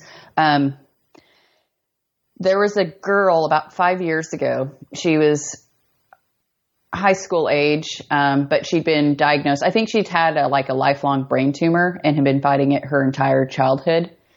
And the doctor gave her, you know, the her timeline, and there was nothing more that could be done. So she made like a wish list. I'm being like this is very abridged, of what I'm saying of what it actually was, but basically made a wish list of things that she wanted to do before her time was done. And one of them was pet baby tigers. So from what I understand, um, somehow there was communication with Joe Exotic. He actually came up to my hometown at some point five years ago with his tigers and went to go visit her and brought the tigers to her, the cubs to for her to pet. Well, that's pretty. I mean, see, in that I know, aspect right? of it is great, but the fact that the the road that you have to follow to how he got those baby tigers Yep. is that's the really sad part. Well, and I think that was like the weird thing, like seeing people from my home community kind of respond and react to the documentary versus what they experienced. I mean, that had to be just uncomfortable or a little weird to just process Yeah, I know what you mean. The the because it was for a good cause and he didn't charge them anything. He did it out of the kindness of his heart to where you're just like, uh, that's so bizarre. So, so weird. And one of his original songs, one of his actual legit songs, he wrote a song about her, about this girl and made a music video about it. wow, Mm-hmm. he's definitely a weird person. Mm-hmm. But like we were saying earlier, people are varied and they have odd motivations. Mm-hmm. so I mean, I mean, clearly there was some, but they also kind of covered that towards the end of the doc too, saying that you know, like when when he first started out, like he he wasn't coming from it from a bad place, but he got kind of twisted over time into doing what he did. See, and that go that goes back to the fucking just government stuff. Like people start making money, they get the taste of power, and it changes people. Yeah, yeah, pretty soon It changes their environment. hmm It changes how they treat people or even creatures around them. Yeah, eliminate power and we're good. I'm good. Power and hate, get rid of it, and I'm good. but yeah, just even in that aspect, you could see how it transitioned. Because I do think that he was a, just a, a simple guy that just had this dream and it built up and some of it like he was like losing control. He couldn't control all of it and but he still had the taste of the power and other powers tried to intercede and it just made everything just like bonkers. Yeah, and, and apparently they were all on meth. like what the fuck? Well, did you watch the the post episode uh, with Joel McHale? Yeah, And like that one guy's like, I did. He's like, but I was not. He's like, I had quit it by then. He's like, I wasn't on it by then. I'm not. I'm not a meth addict. Yeah, yeah well, it, a lot of them, you know, look like the stereotypical meth heads. but like the shit that he was saying with like the two guys that he married, and they're both like, uh, "We're we're not even gay." And it's like you just like all crystal methed up, and then you just married like this crafty gay dude. Like what? I don't Like- know. That all of that was so. I mean, it's like you know, hey, do what you do, man. But like. It, it just all seems so fucking strange, man. Like what a It all seems strange. what a weird it's just it goes back to you know the weird ways that some people live um and for so many of those people that like lived and worked at that zoo man they lived in an odd reality for a long time It's and that's another thing. People um, acclimate and get used to what is controlling them or surrounding them too.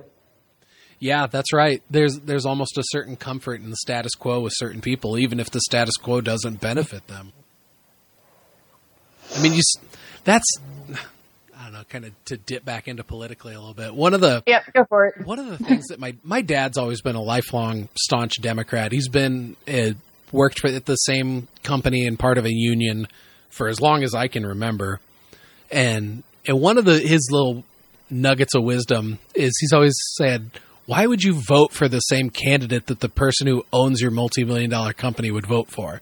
Like don't don't you think that you might have different you know, if not values, definitely different economic motivations Yeah, concepts. Yeah, Exactly. And so and so maybe it's because I grew up that way or I, I don't know, but I've never been able to. As a result of that, I've never really been able to understand blue collar Republicans, where it's like really like all these the the amount of people who just love fervently love Donald Trump.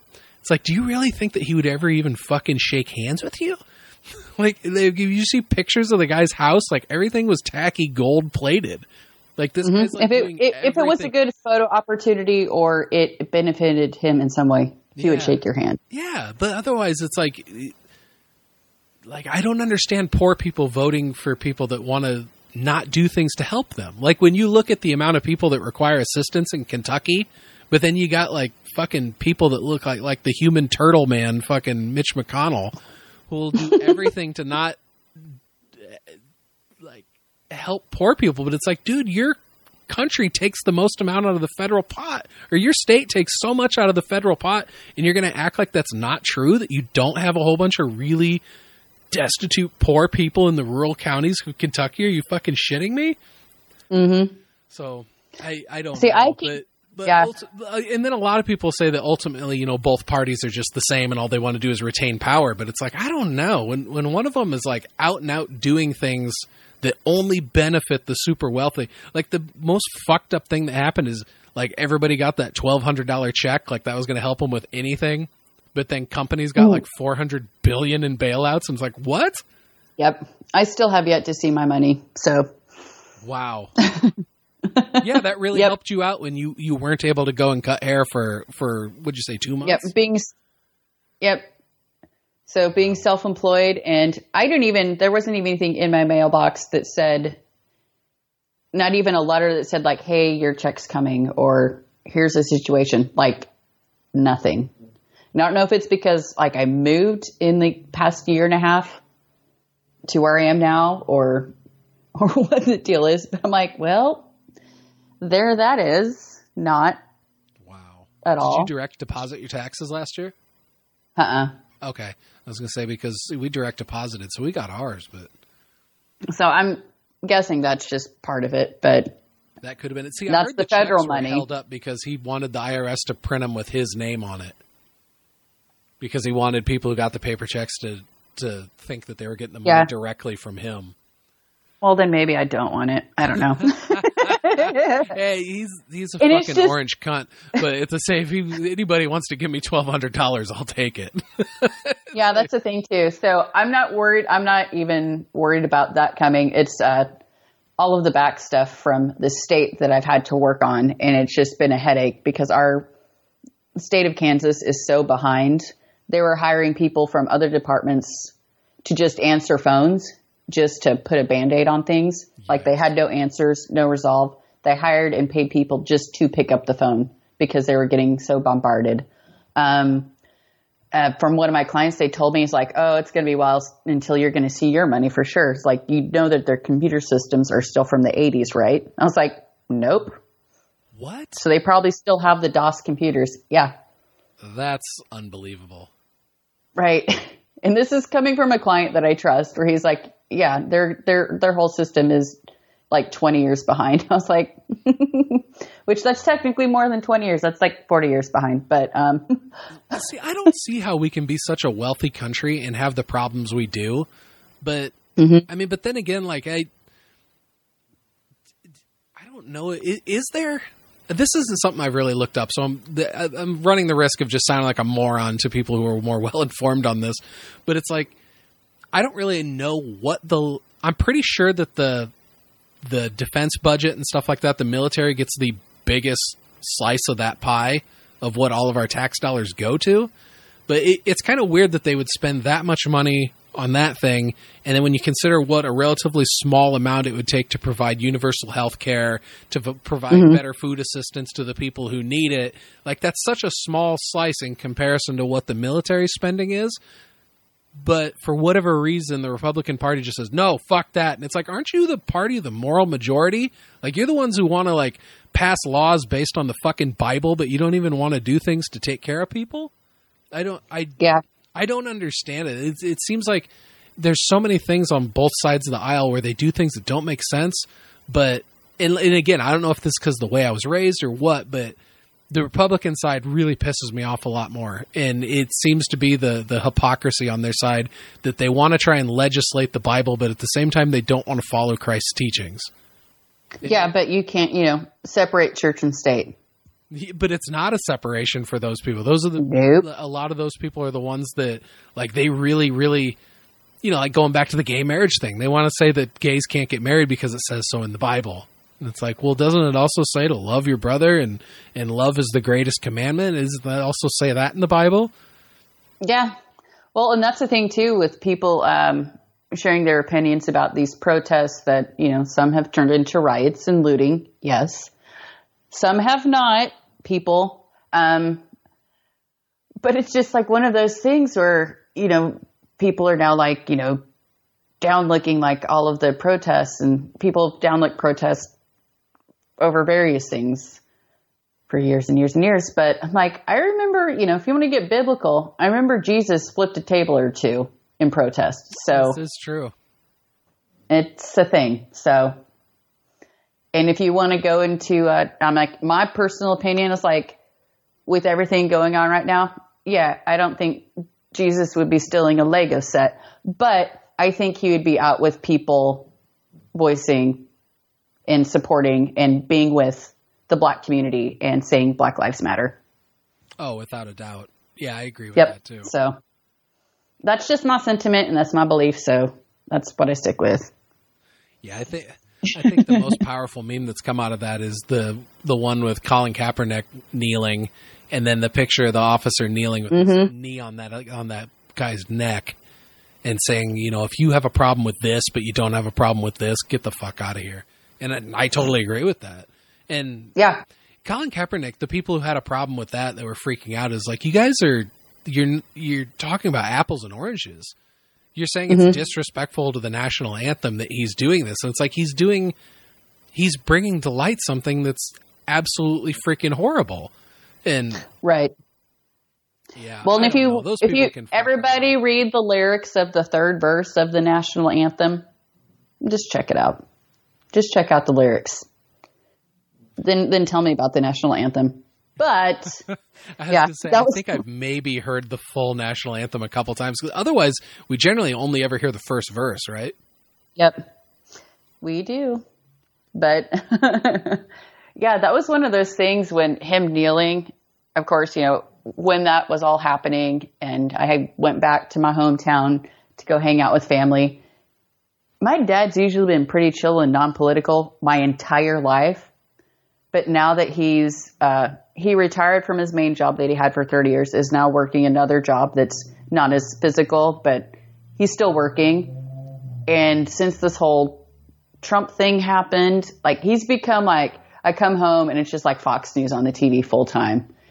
And like, you know, where I grew up, it is, it is, you know, like different from what you said that you were exposed to. Like it, it's just blue collar workers, you know. Like my grandpa worked on the railroad and, you know, we have the farmers and, you know, anything else. I mean, nobody has a white collar in my community. except for like the one or two liars or the optometrist. But um, but you know what I mean.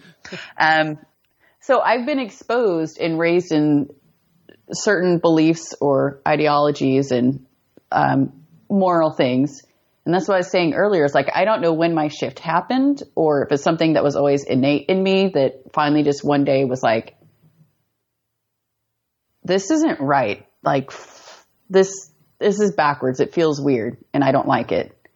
Cause I know like towards the end of my junior year, and I could tell it was in full swing my senior year because I didn't even want to be at my high school anymore. I started taking like college classes and stuff like that. And I was just over my hometown, like where I was just like, everybody's racist. This is weird. I don't want to be here.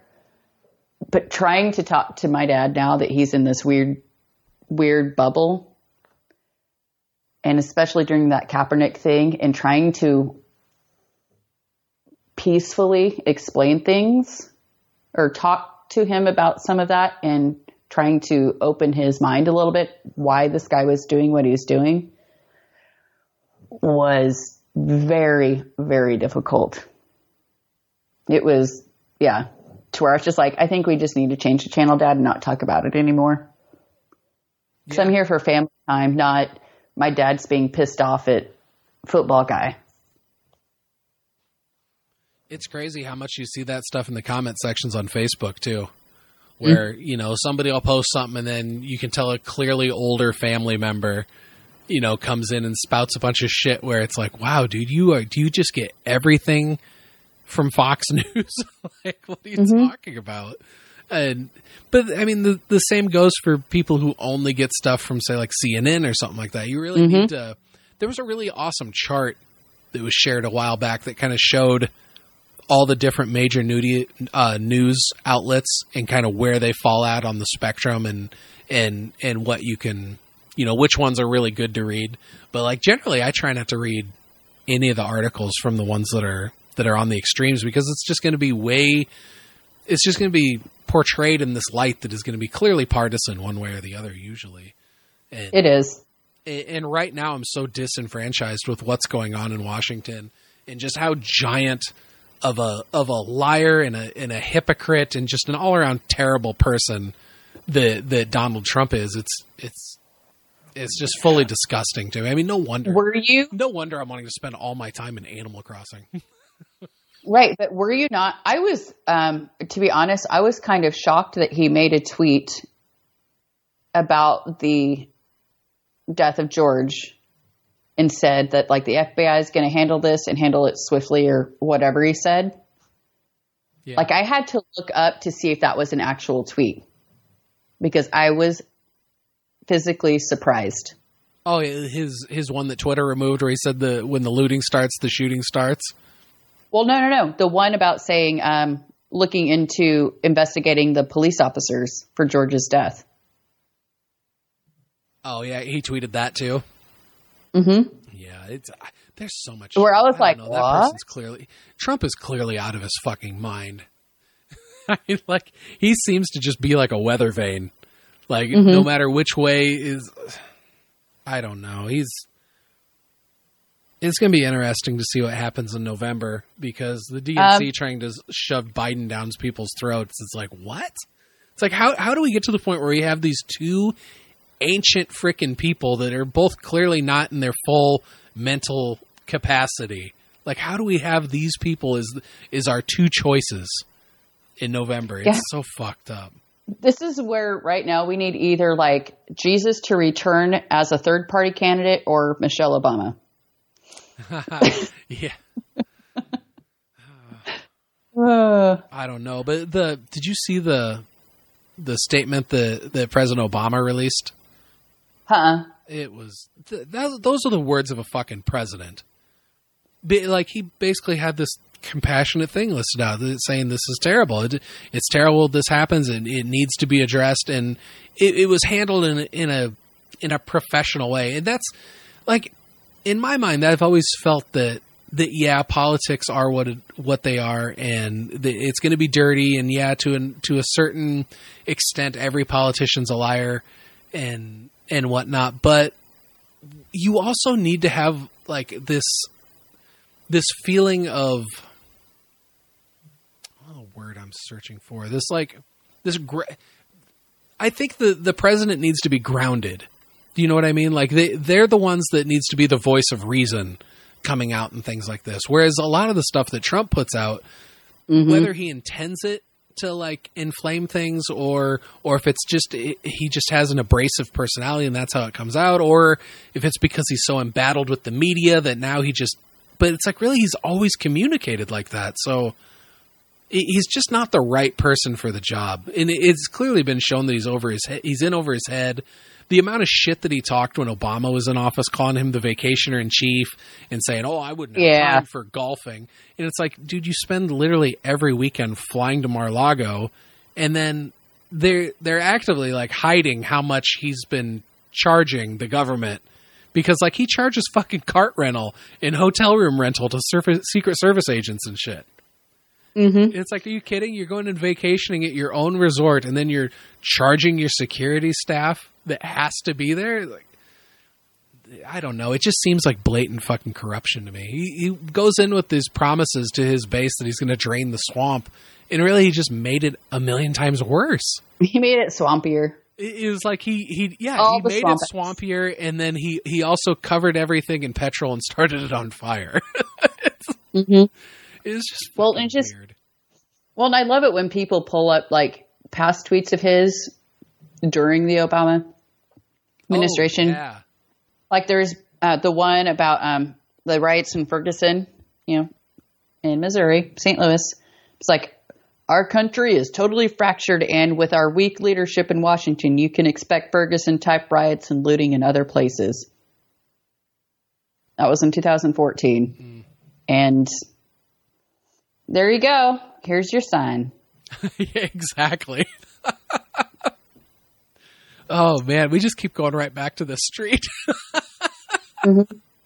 I, I don't, but like we said earlier, I don't see how we don't. And, and quite honestly, if this is, if if I do We manage can't. to have conservative listeners out there, and if this is the one that makes them all say I hate Joe Stark and I hate his show, then I don't care. I th- this is how I feel. And if if we, if you've gotten to 2020 and you're at this point where you still support this administration and this president, I don't know what to say beyond fuck you. Mm-hmm. I I think that's just what it's coming down to. And that's kind of what I'm loving about what I see from people on social media right now. A lot of people that said like I've been quiet for too long, like as a white person, I'm outraged and I'm saying something now. And I we've hit that point. This is this is happening. This is a moment in history that's going to change things. And if they don't do a a quick trial of this police officer and they have yet to charge the other three. So I don't know how that what that will entail, but all of this is happening right before an election. And if they don't like they need to deal with the trial now because this is going to continue to happen until I would say justice is served, but I mean, I don't know, for the black community, there needs to be like some sort of reparations done, not necessarily monetarily, but at least like the government acknowledging decades and decades of just fucked up shit because it just has such a long history in the United States that I think if they were just to address it and say like our country is fucked up and wrong decisions were made and we're addressing it, we're going to say something and take care of it somehow. I think that would like be a beginning a beginning step to repairing all the damage that's been done over all this time. Yeah, I mean, it, it needs to be done. The all these communities that they need to be uplifted. The, the people who say, mm-hmm. "Oh, we, they need to pick themselves up by their bootstraps," it's like, well, they don't even have them. Flint, Michigan, still doesn't even have clean drinking water. Right. And- And, some of these communities have never been given the bootstraps to lift themselves up with. Exactly. And you know, but hey, we we have billions of dollars every year that we can spend on military contracts and shit like that. And in my mind, the most important bills that needs to go to the military are keep paying the troops, take care of the troops.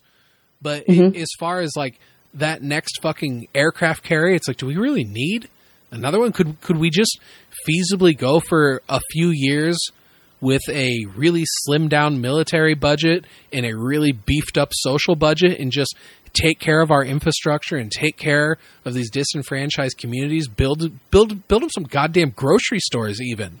Like a lot of these mm-hmm. a lot of these people that live in these you know impoverished urban areas they don't even have access to fresh vegetables and shit like that.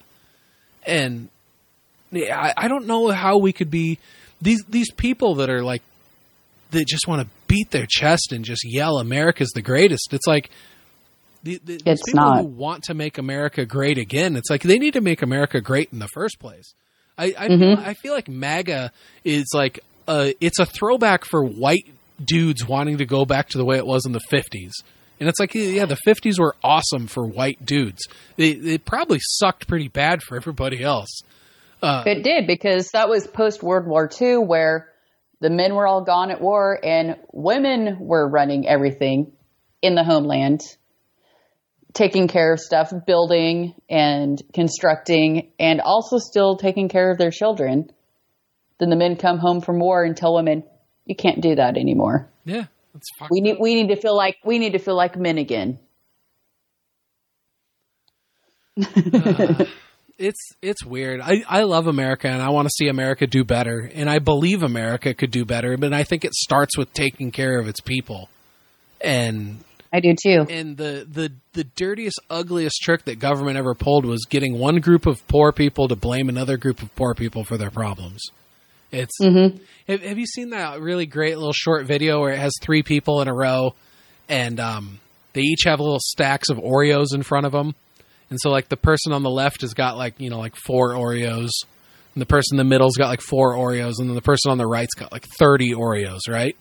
And so he taps right. his shoulder of the middle guy, points to the other guy on the end, and while he's looking at that guy, he takes three of his Oreos and puts them in his giant pile. And so that guy looks and sees he's only got one Oreo and looks at the guy with all of them goes, What the fuck? And then he points again at the person on the end, and then the person in the middle starts yelling at the other poor person well, now this other guy has got to oh, just. It's like this is a clear example using snack food of what is going yep. on, uh, like in this country and just in the world at, at, large. That these people in these corporations and stuff that just get obsessed with just stockpiling money. It's like for fucking what? Like, mm-hmm. like it, I, I'm sure it just feels awesome to have a bank account with that many zeros in it.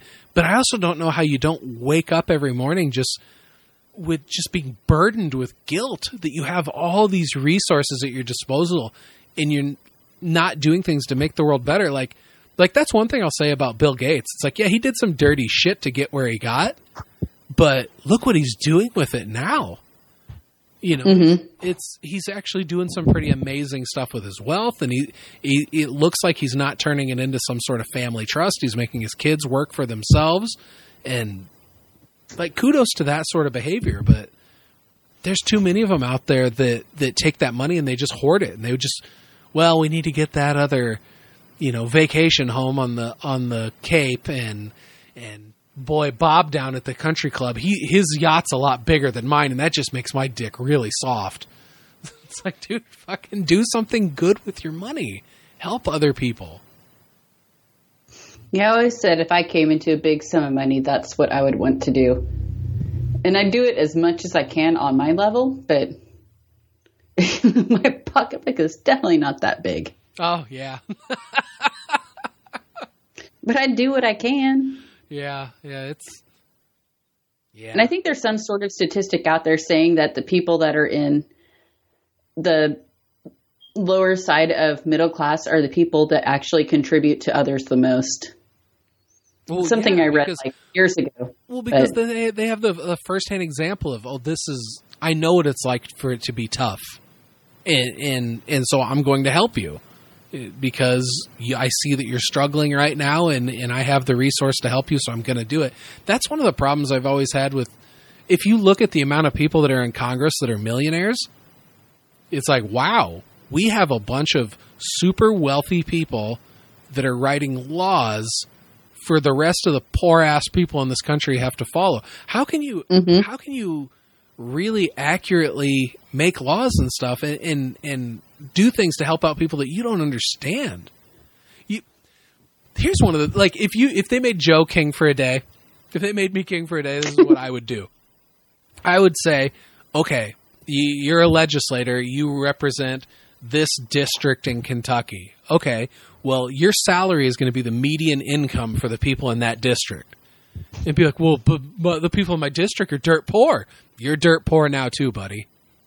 That's how you have Figure to live. It out. If you you how are you going to be one of the people if you're living in a mansion on the hill above all the people? You're not with them, you're separated from them. And that's the way that so many of these so many of these legislators that supposedly represent us, they're not even living the same life as the majority of us. So I Mm-hmm. I, I feel like so from the get go they're uh, they're out of touch. They're just yeah they're just out of touch. They come from a different um, a different branch of our country that is so far gone from anybody else. Yeah. And I like your idea, and I would I would definitely agree with doing that. that That also would be a great reality show. Oh yeah, yeah, give me that right? reality show. There's a comic book that came out not too long ago called On the Stump. And it's it's almost like a it's imagining this kind of like dystopian future where politics has become a, a mix of like professional wrestling, mixed martial arts, and politics. So like if a if a senator wants to get a bill passed, they have to fight it out on the Senate Sorry. floor. It was a fun. We, I, Oh, we- man. we covered That's issue awesome. one on number one comic books, and it was a fun read. It was weird. nice. It was a weird book, but yeah. So on the stump, Oh. if you want to read some political satire. Yeah, that's fantastic. Ah, oh, Amanda, so much of this show has been fucking so, I know. so much of me Ah. on my stump being like rah rah rah, and I'm so sorry about that. You're such an old fart. Get off my lawn. oh, we need to try and talk about something more lighthearted. well, something sort of lighthearted, I guess. I mean, it was like a something that happened also this week with everything going on, but it was more localized. But well, not getting into more politics, but Kansas City did have a regimented step by step to open up certain things. And the other part of our state government tried to um, pass a bill blocking our governor from continuing to do that. And she basically finally was like, whatever, if this is what you guys want, then open everything up because I've tried and you guys are being like little pissy kids. So go for it. So with that, um, out in a highway that connects um, Missouri to Kansas, there's some construction going on where it's like the one, the only one road where you have to wait for the guy with the sign that says drive, stop, you know, go. Uh, there was a dude that, you know, he's probably been in his home for eight weeks and is frustrated. Maybe he's jobless. Who knows? But apparently very, very stressed.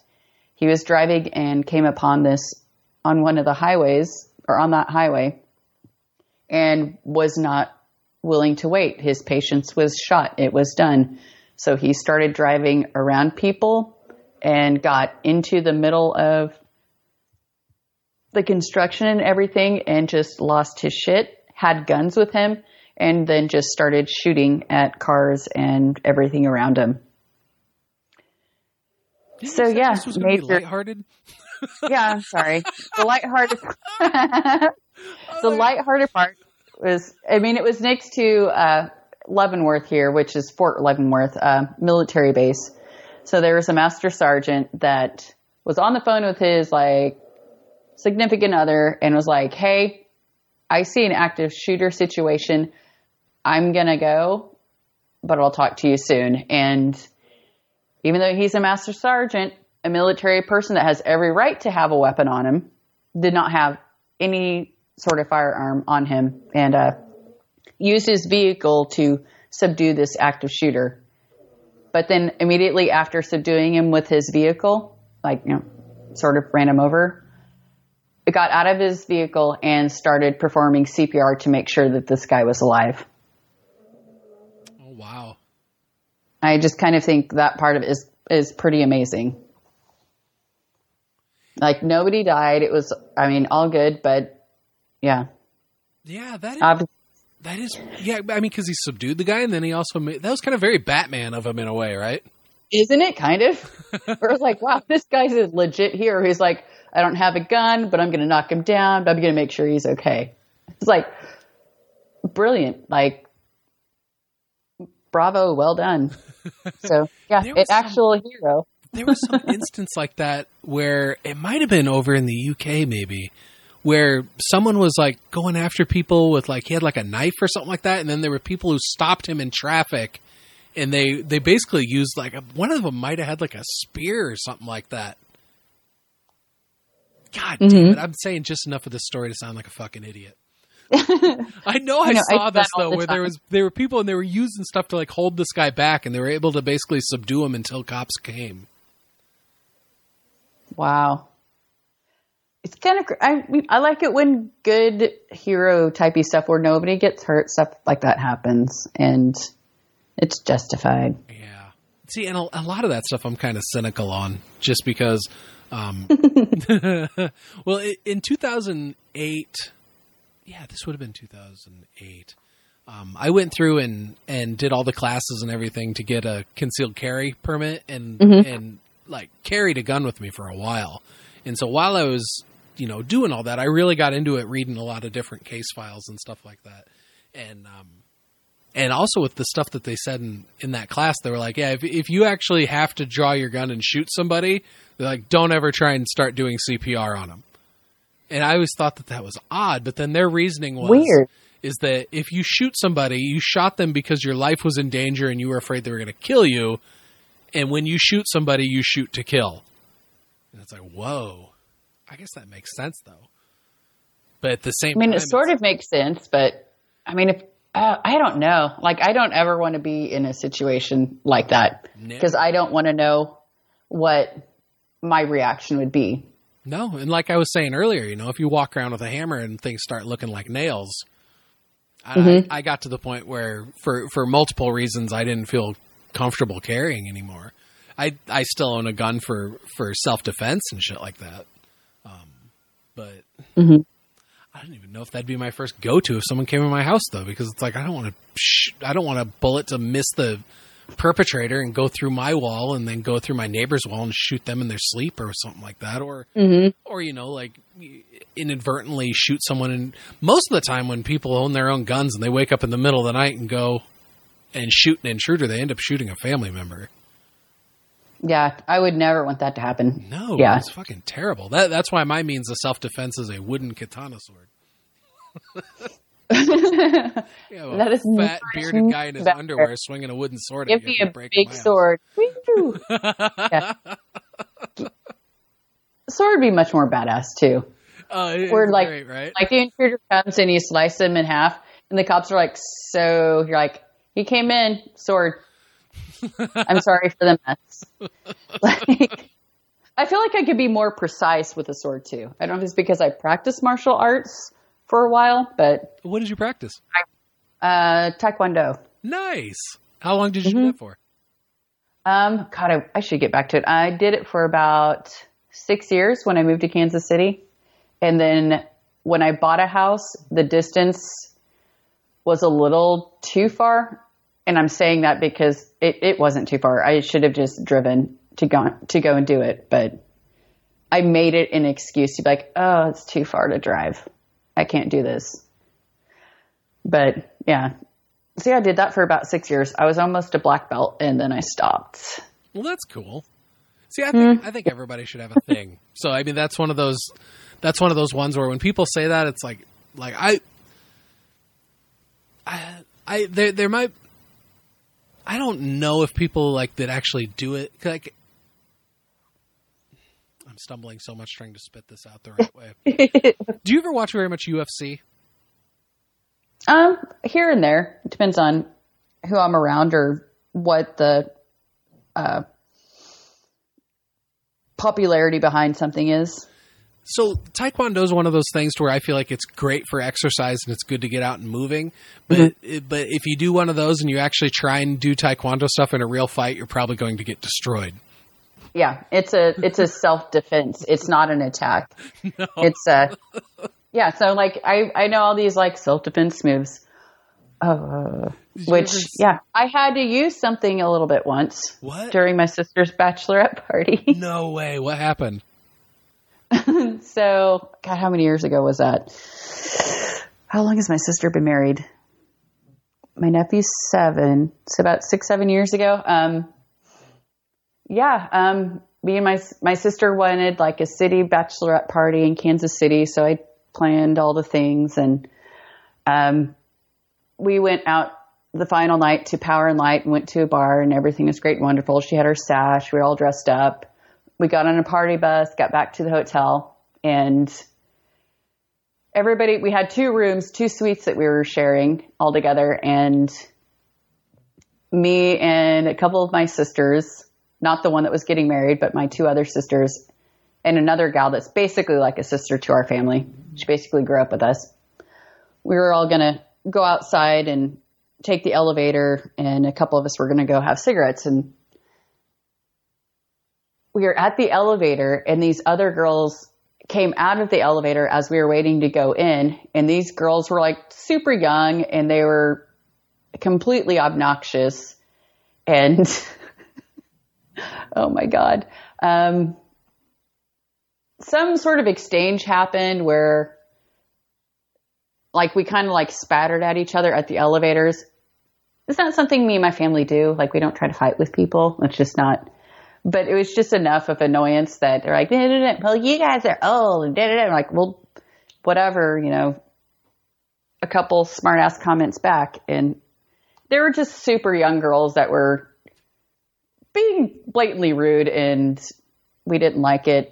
And so we're my group was getting ready to get on the elevator to go down, but then one of my other sisters was like, I'm not going to go down now. I'm going to go back to the room. I was like, all right. And she goes, Hey, watch this. And so I peer down the hallway, like, like where I'm standing where the elevator is, but I'm tilting my head out into the hallway to watch my sister. And she goes stalking down the hallway and elbows one of the girls in the other group that left the elevator that was walking down the hallway they reacted and started screaming and chasing after her. And I was like, oh shit, here we go. so I looked back at my baby sister and our friend, and I was like, I need to go save Rachel right now. I was like, shit's going down. And so my baby sister started running with me, and our other friend, I think she was just more drunk than the rest of us and wasn't following completely. So we basically leave her at the elevator, unfortunately. And so I go chasing down the hallway because these girls are chasing after my other sister. My baby sister's following. So we run past those girls chasing my sister and I grab her and get into the room. Like she's pounding on the door. They open it. I shove her in. My baby sister gets in and like we're barely closing the go- door and these girls are like reaching their arms in and screaming and acting all sorts of psycho. and I was like, holy shit, that was weird. And my other sister that's getting married, she's like, what, what, what's going on? We're like, uh, here's a little bit of what's happening. We didn't say that my other sister elbowed the other girls, but you know, that was something that came up later. That critical detail. right. That, well, that was left out until way later. Where Rachel, I told Rachel's like, I remember you elbowing those girls. She's like, okay. she's like, you saw that? And I was like, I did, Rachel. And she's like, yeah. but that didn't go in the police report, but um, um, so then the girls are screaming at us outside, pounding on the doors, covering up the peephole, and then it goes quiet for a little bit, and then all of a sudden I was like, "Oh shit, we forgot Desiree." And she's our family friend that we forgot at the elevator, and the girls start yelling, and we can hear Desiree start yelling and hollering. I look out the peephole and like these girls are like have Desiree on the ground, like playgrounding her, like straddling her and they're like punching her head. Oh no. And this is like, yeah, this is like in a hotel in an area in Kansas City where like, this is like the ritzy part where like the Johnson County people go to spend their money at Tiffany's and at the other fancy stores in the area. So like, I'm like, this is happening here. This is crazy. So that I was like, you know, Desiree is basically also one of my little sisters. And I was like, I need to fix this. So I opened the door. There's like four of the other girls. One's on Desiree and the other three are like shouting and yelling. I open the door, go out, and I jump on top of this other girl that's on Desiree, and I put my arm around her neck, and then like grab my sh- my opposite shoulder and like roll onto my back with her on top of me to choke her out. And it was just like an automatic response, which is something I actually practice in Taekwondo. Not like not the full hold, you don't choke your, you know, your friends out. But I was like, this is what I need to do. This is how I'll do it. And rolled on my back and I thought I had her long enough because she, she, she played possum. oh, you thought you choked her out? I thought I choked her out. And if I would have held on long enough, I think I would have because I was good and I was holding it. And then she kind of like stopped moving a little bit. But as soon, like you could tell, as soon as my muscles shifted, she was up like a banshee. Like she then was like pulling my hair out. She bit my leg. Like Ah, the other girls started going crazy. My sisters started fighting them. Like it was this whole scene in in this hallway. It was I've never been involved in anything like that before then or since, but it was nuts. It was so weird. It was so wild. but uh yeah, so went a like little bit of my taekwondo training came in. yeah. but it was just like a hallway of girls fighting. It was ridiculous. wow. And the poor old security guard, the security guard for the hotel, like he looked like he was probably like an 80 year old man. He's standing at the end of the hallway with like whatever, like whatever his walkie talkie and a flashlight. And he's just kind of standing way away from us. And I was just like, oh, that poor guy. Because he didn't know what to do. And I'm glad he didn't get involved because uh, who knows what would happen. But yeah, we all brawled in the hallway and torn clothing, like pulled out hair. I have, I still have the scar on my thigh from where she bit me. Whoa. but, um, Yeah, she bit my leg. Holy shit. Yeah, to where I went to the doctor. legit fight. Yeah, like as like I went to the doctor. Yeah, I went to the doctor the next day just to be like, so the story I'm about to tell you sounds crazy, but I just want to make sure I don't I don't know what a human bite does. I don't know if she was a zombie. I, I'm You can get super I just- infected by them. right, and the doctor examined everything. It was all good, but yeah, like we knocked these girls out, and they finally ran into the hotel room of the boys that that's who they're trying to visit. And even when the police got there, the guys lied and said the girls weren't there anymore. But we know that they didn't leave that hotel room. But the cops didn't even go into the room to see if the girls were there. So I don't know. Dude, that's Just wild. weird. I got in fights when I was like a kid, but I've never been in a fight as an adult.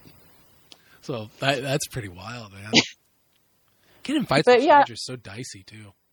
Mm-hmm. But it's just nice to know, like looking back on that, like as a positive, like it was a good thing to know. It's like in that situation when I saw my friend in danger, my body just, I didn't think about it. My body automatically did what it did. Yeah, fight or And- flight, and you're a fighter. Yeah, tried to keep this girl down. So I guess when it comes down to it, I might be a little quiet and passive, but I guess deep down, maybe not. I think that's a perfect place to wrap this. That was an awesome story. oh dear. Yeah, I don't tell people that story very often, obviously. I'm glad you shared it. It's awesome. Because now in my mind, I'm be like, Amanda's a brawler. yeah. Well, what's so funny is, I guess at that uh, that same time, or yeah, over that same evening, like my parents were sitting on their porch out in Western Kansas, and my mom was telling my dad, "Oh, our girls are so sweet and they're so nice, and I'm glad that they're spending time together this weekend." But um, one of my sisters had messaged my dad and told him kind of what had happened. So he knew that all this had gone on. And so he's sitting there listening to my mom say all of this. And he's just like, uh huh. Yeah. Your sweet girls had a great time this weekend. That's awesome. So we always chuckle about it when we get together. But well, thank you so much for coming on, and, and I'm glad we finally made this happen. It's been awesome talking with you. too. You too, you too. I'm glad we had a good mix. It wasn't just all super serious. So Yeah, we, we did manage to to stay non, you know, uh, yeah, we did manage to to get silly a couple times, and that was good. I needed some laughs too, so I appreciate it. me too. It was really Yeah, great to me too. with you, and um, it was so much fun doing your your um, your show and covering uh, the last dinosaur. Yes. I love your Oh, podcast. It is such an entertaining listen. It is. It's fun. It's a good mix of all of us and a lot of some great movies, some not so great. So, uh, so yeah, where can listeners find uh, find your podcast and and listen to more stuff that you've done? Yeah, so uh, obviously through the leftover army stream, the leftover monsters. Do that every week, and I've you know shown up in various other spots. You know, with uh, Heart to Heart, did a covered the Wizard of Oz with him, and I've been on a couple other things here and there when it pertains to Scenic Cast and I think a few Marvel things and Star Wars. So I'm around in the group here and there, awesome, scattered around. awesome. Well, it has been so awesome uh, talking with you again, and um, uh, yeah. Until next time, this has been Startcast.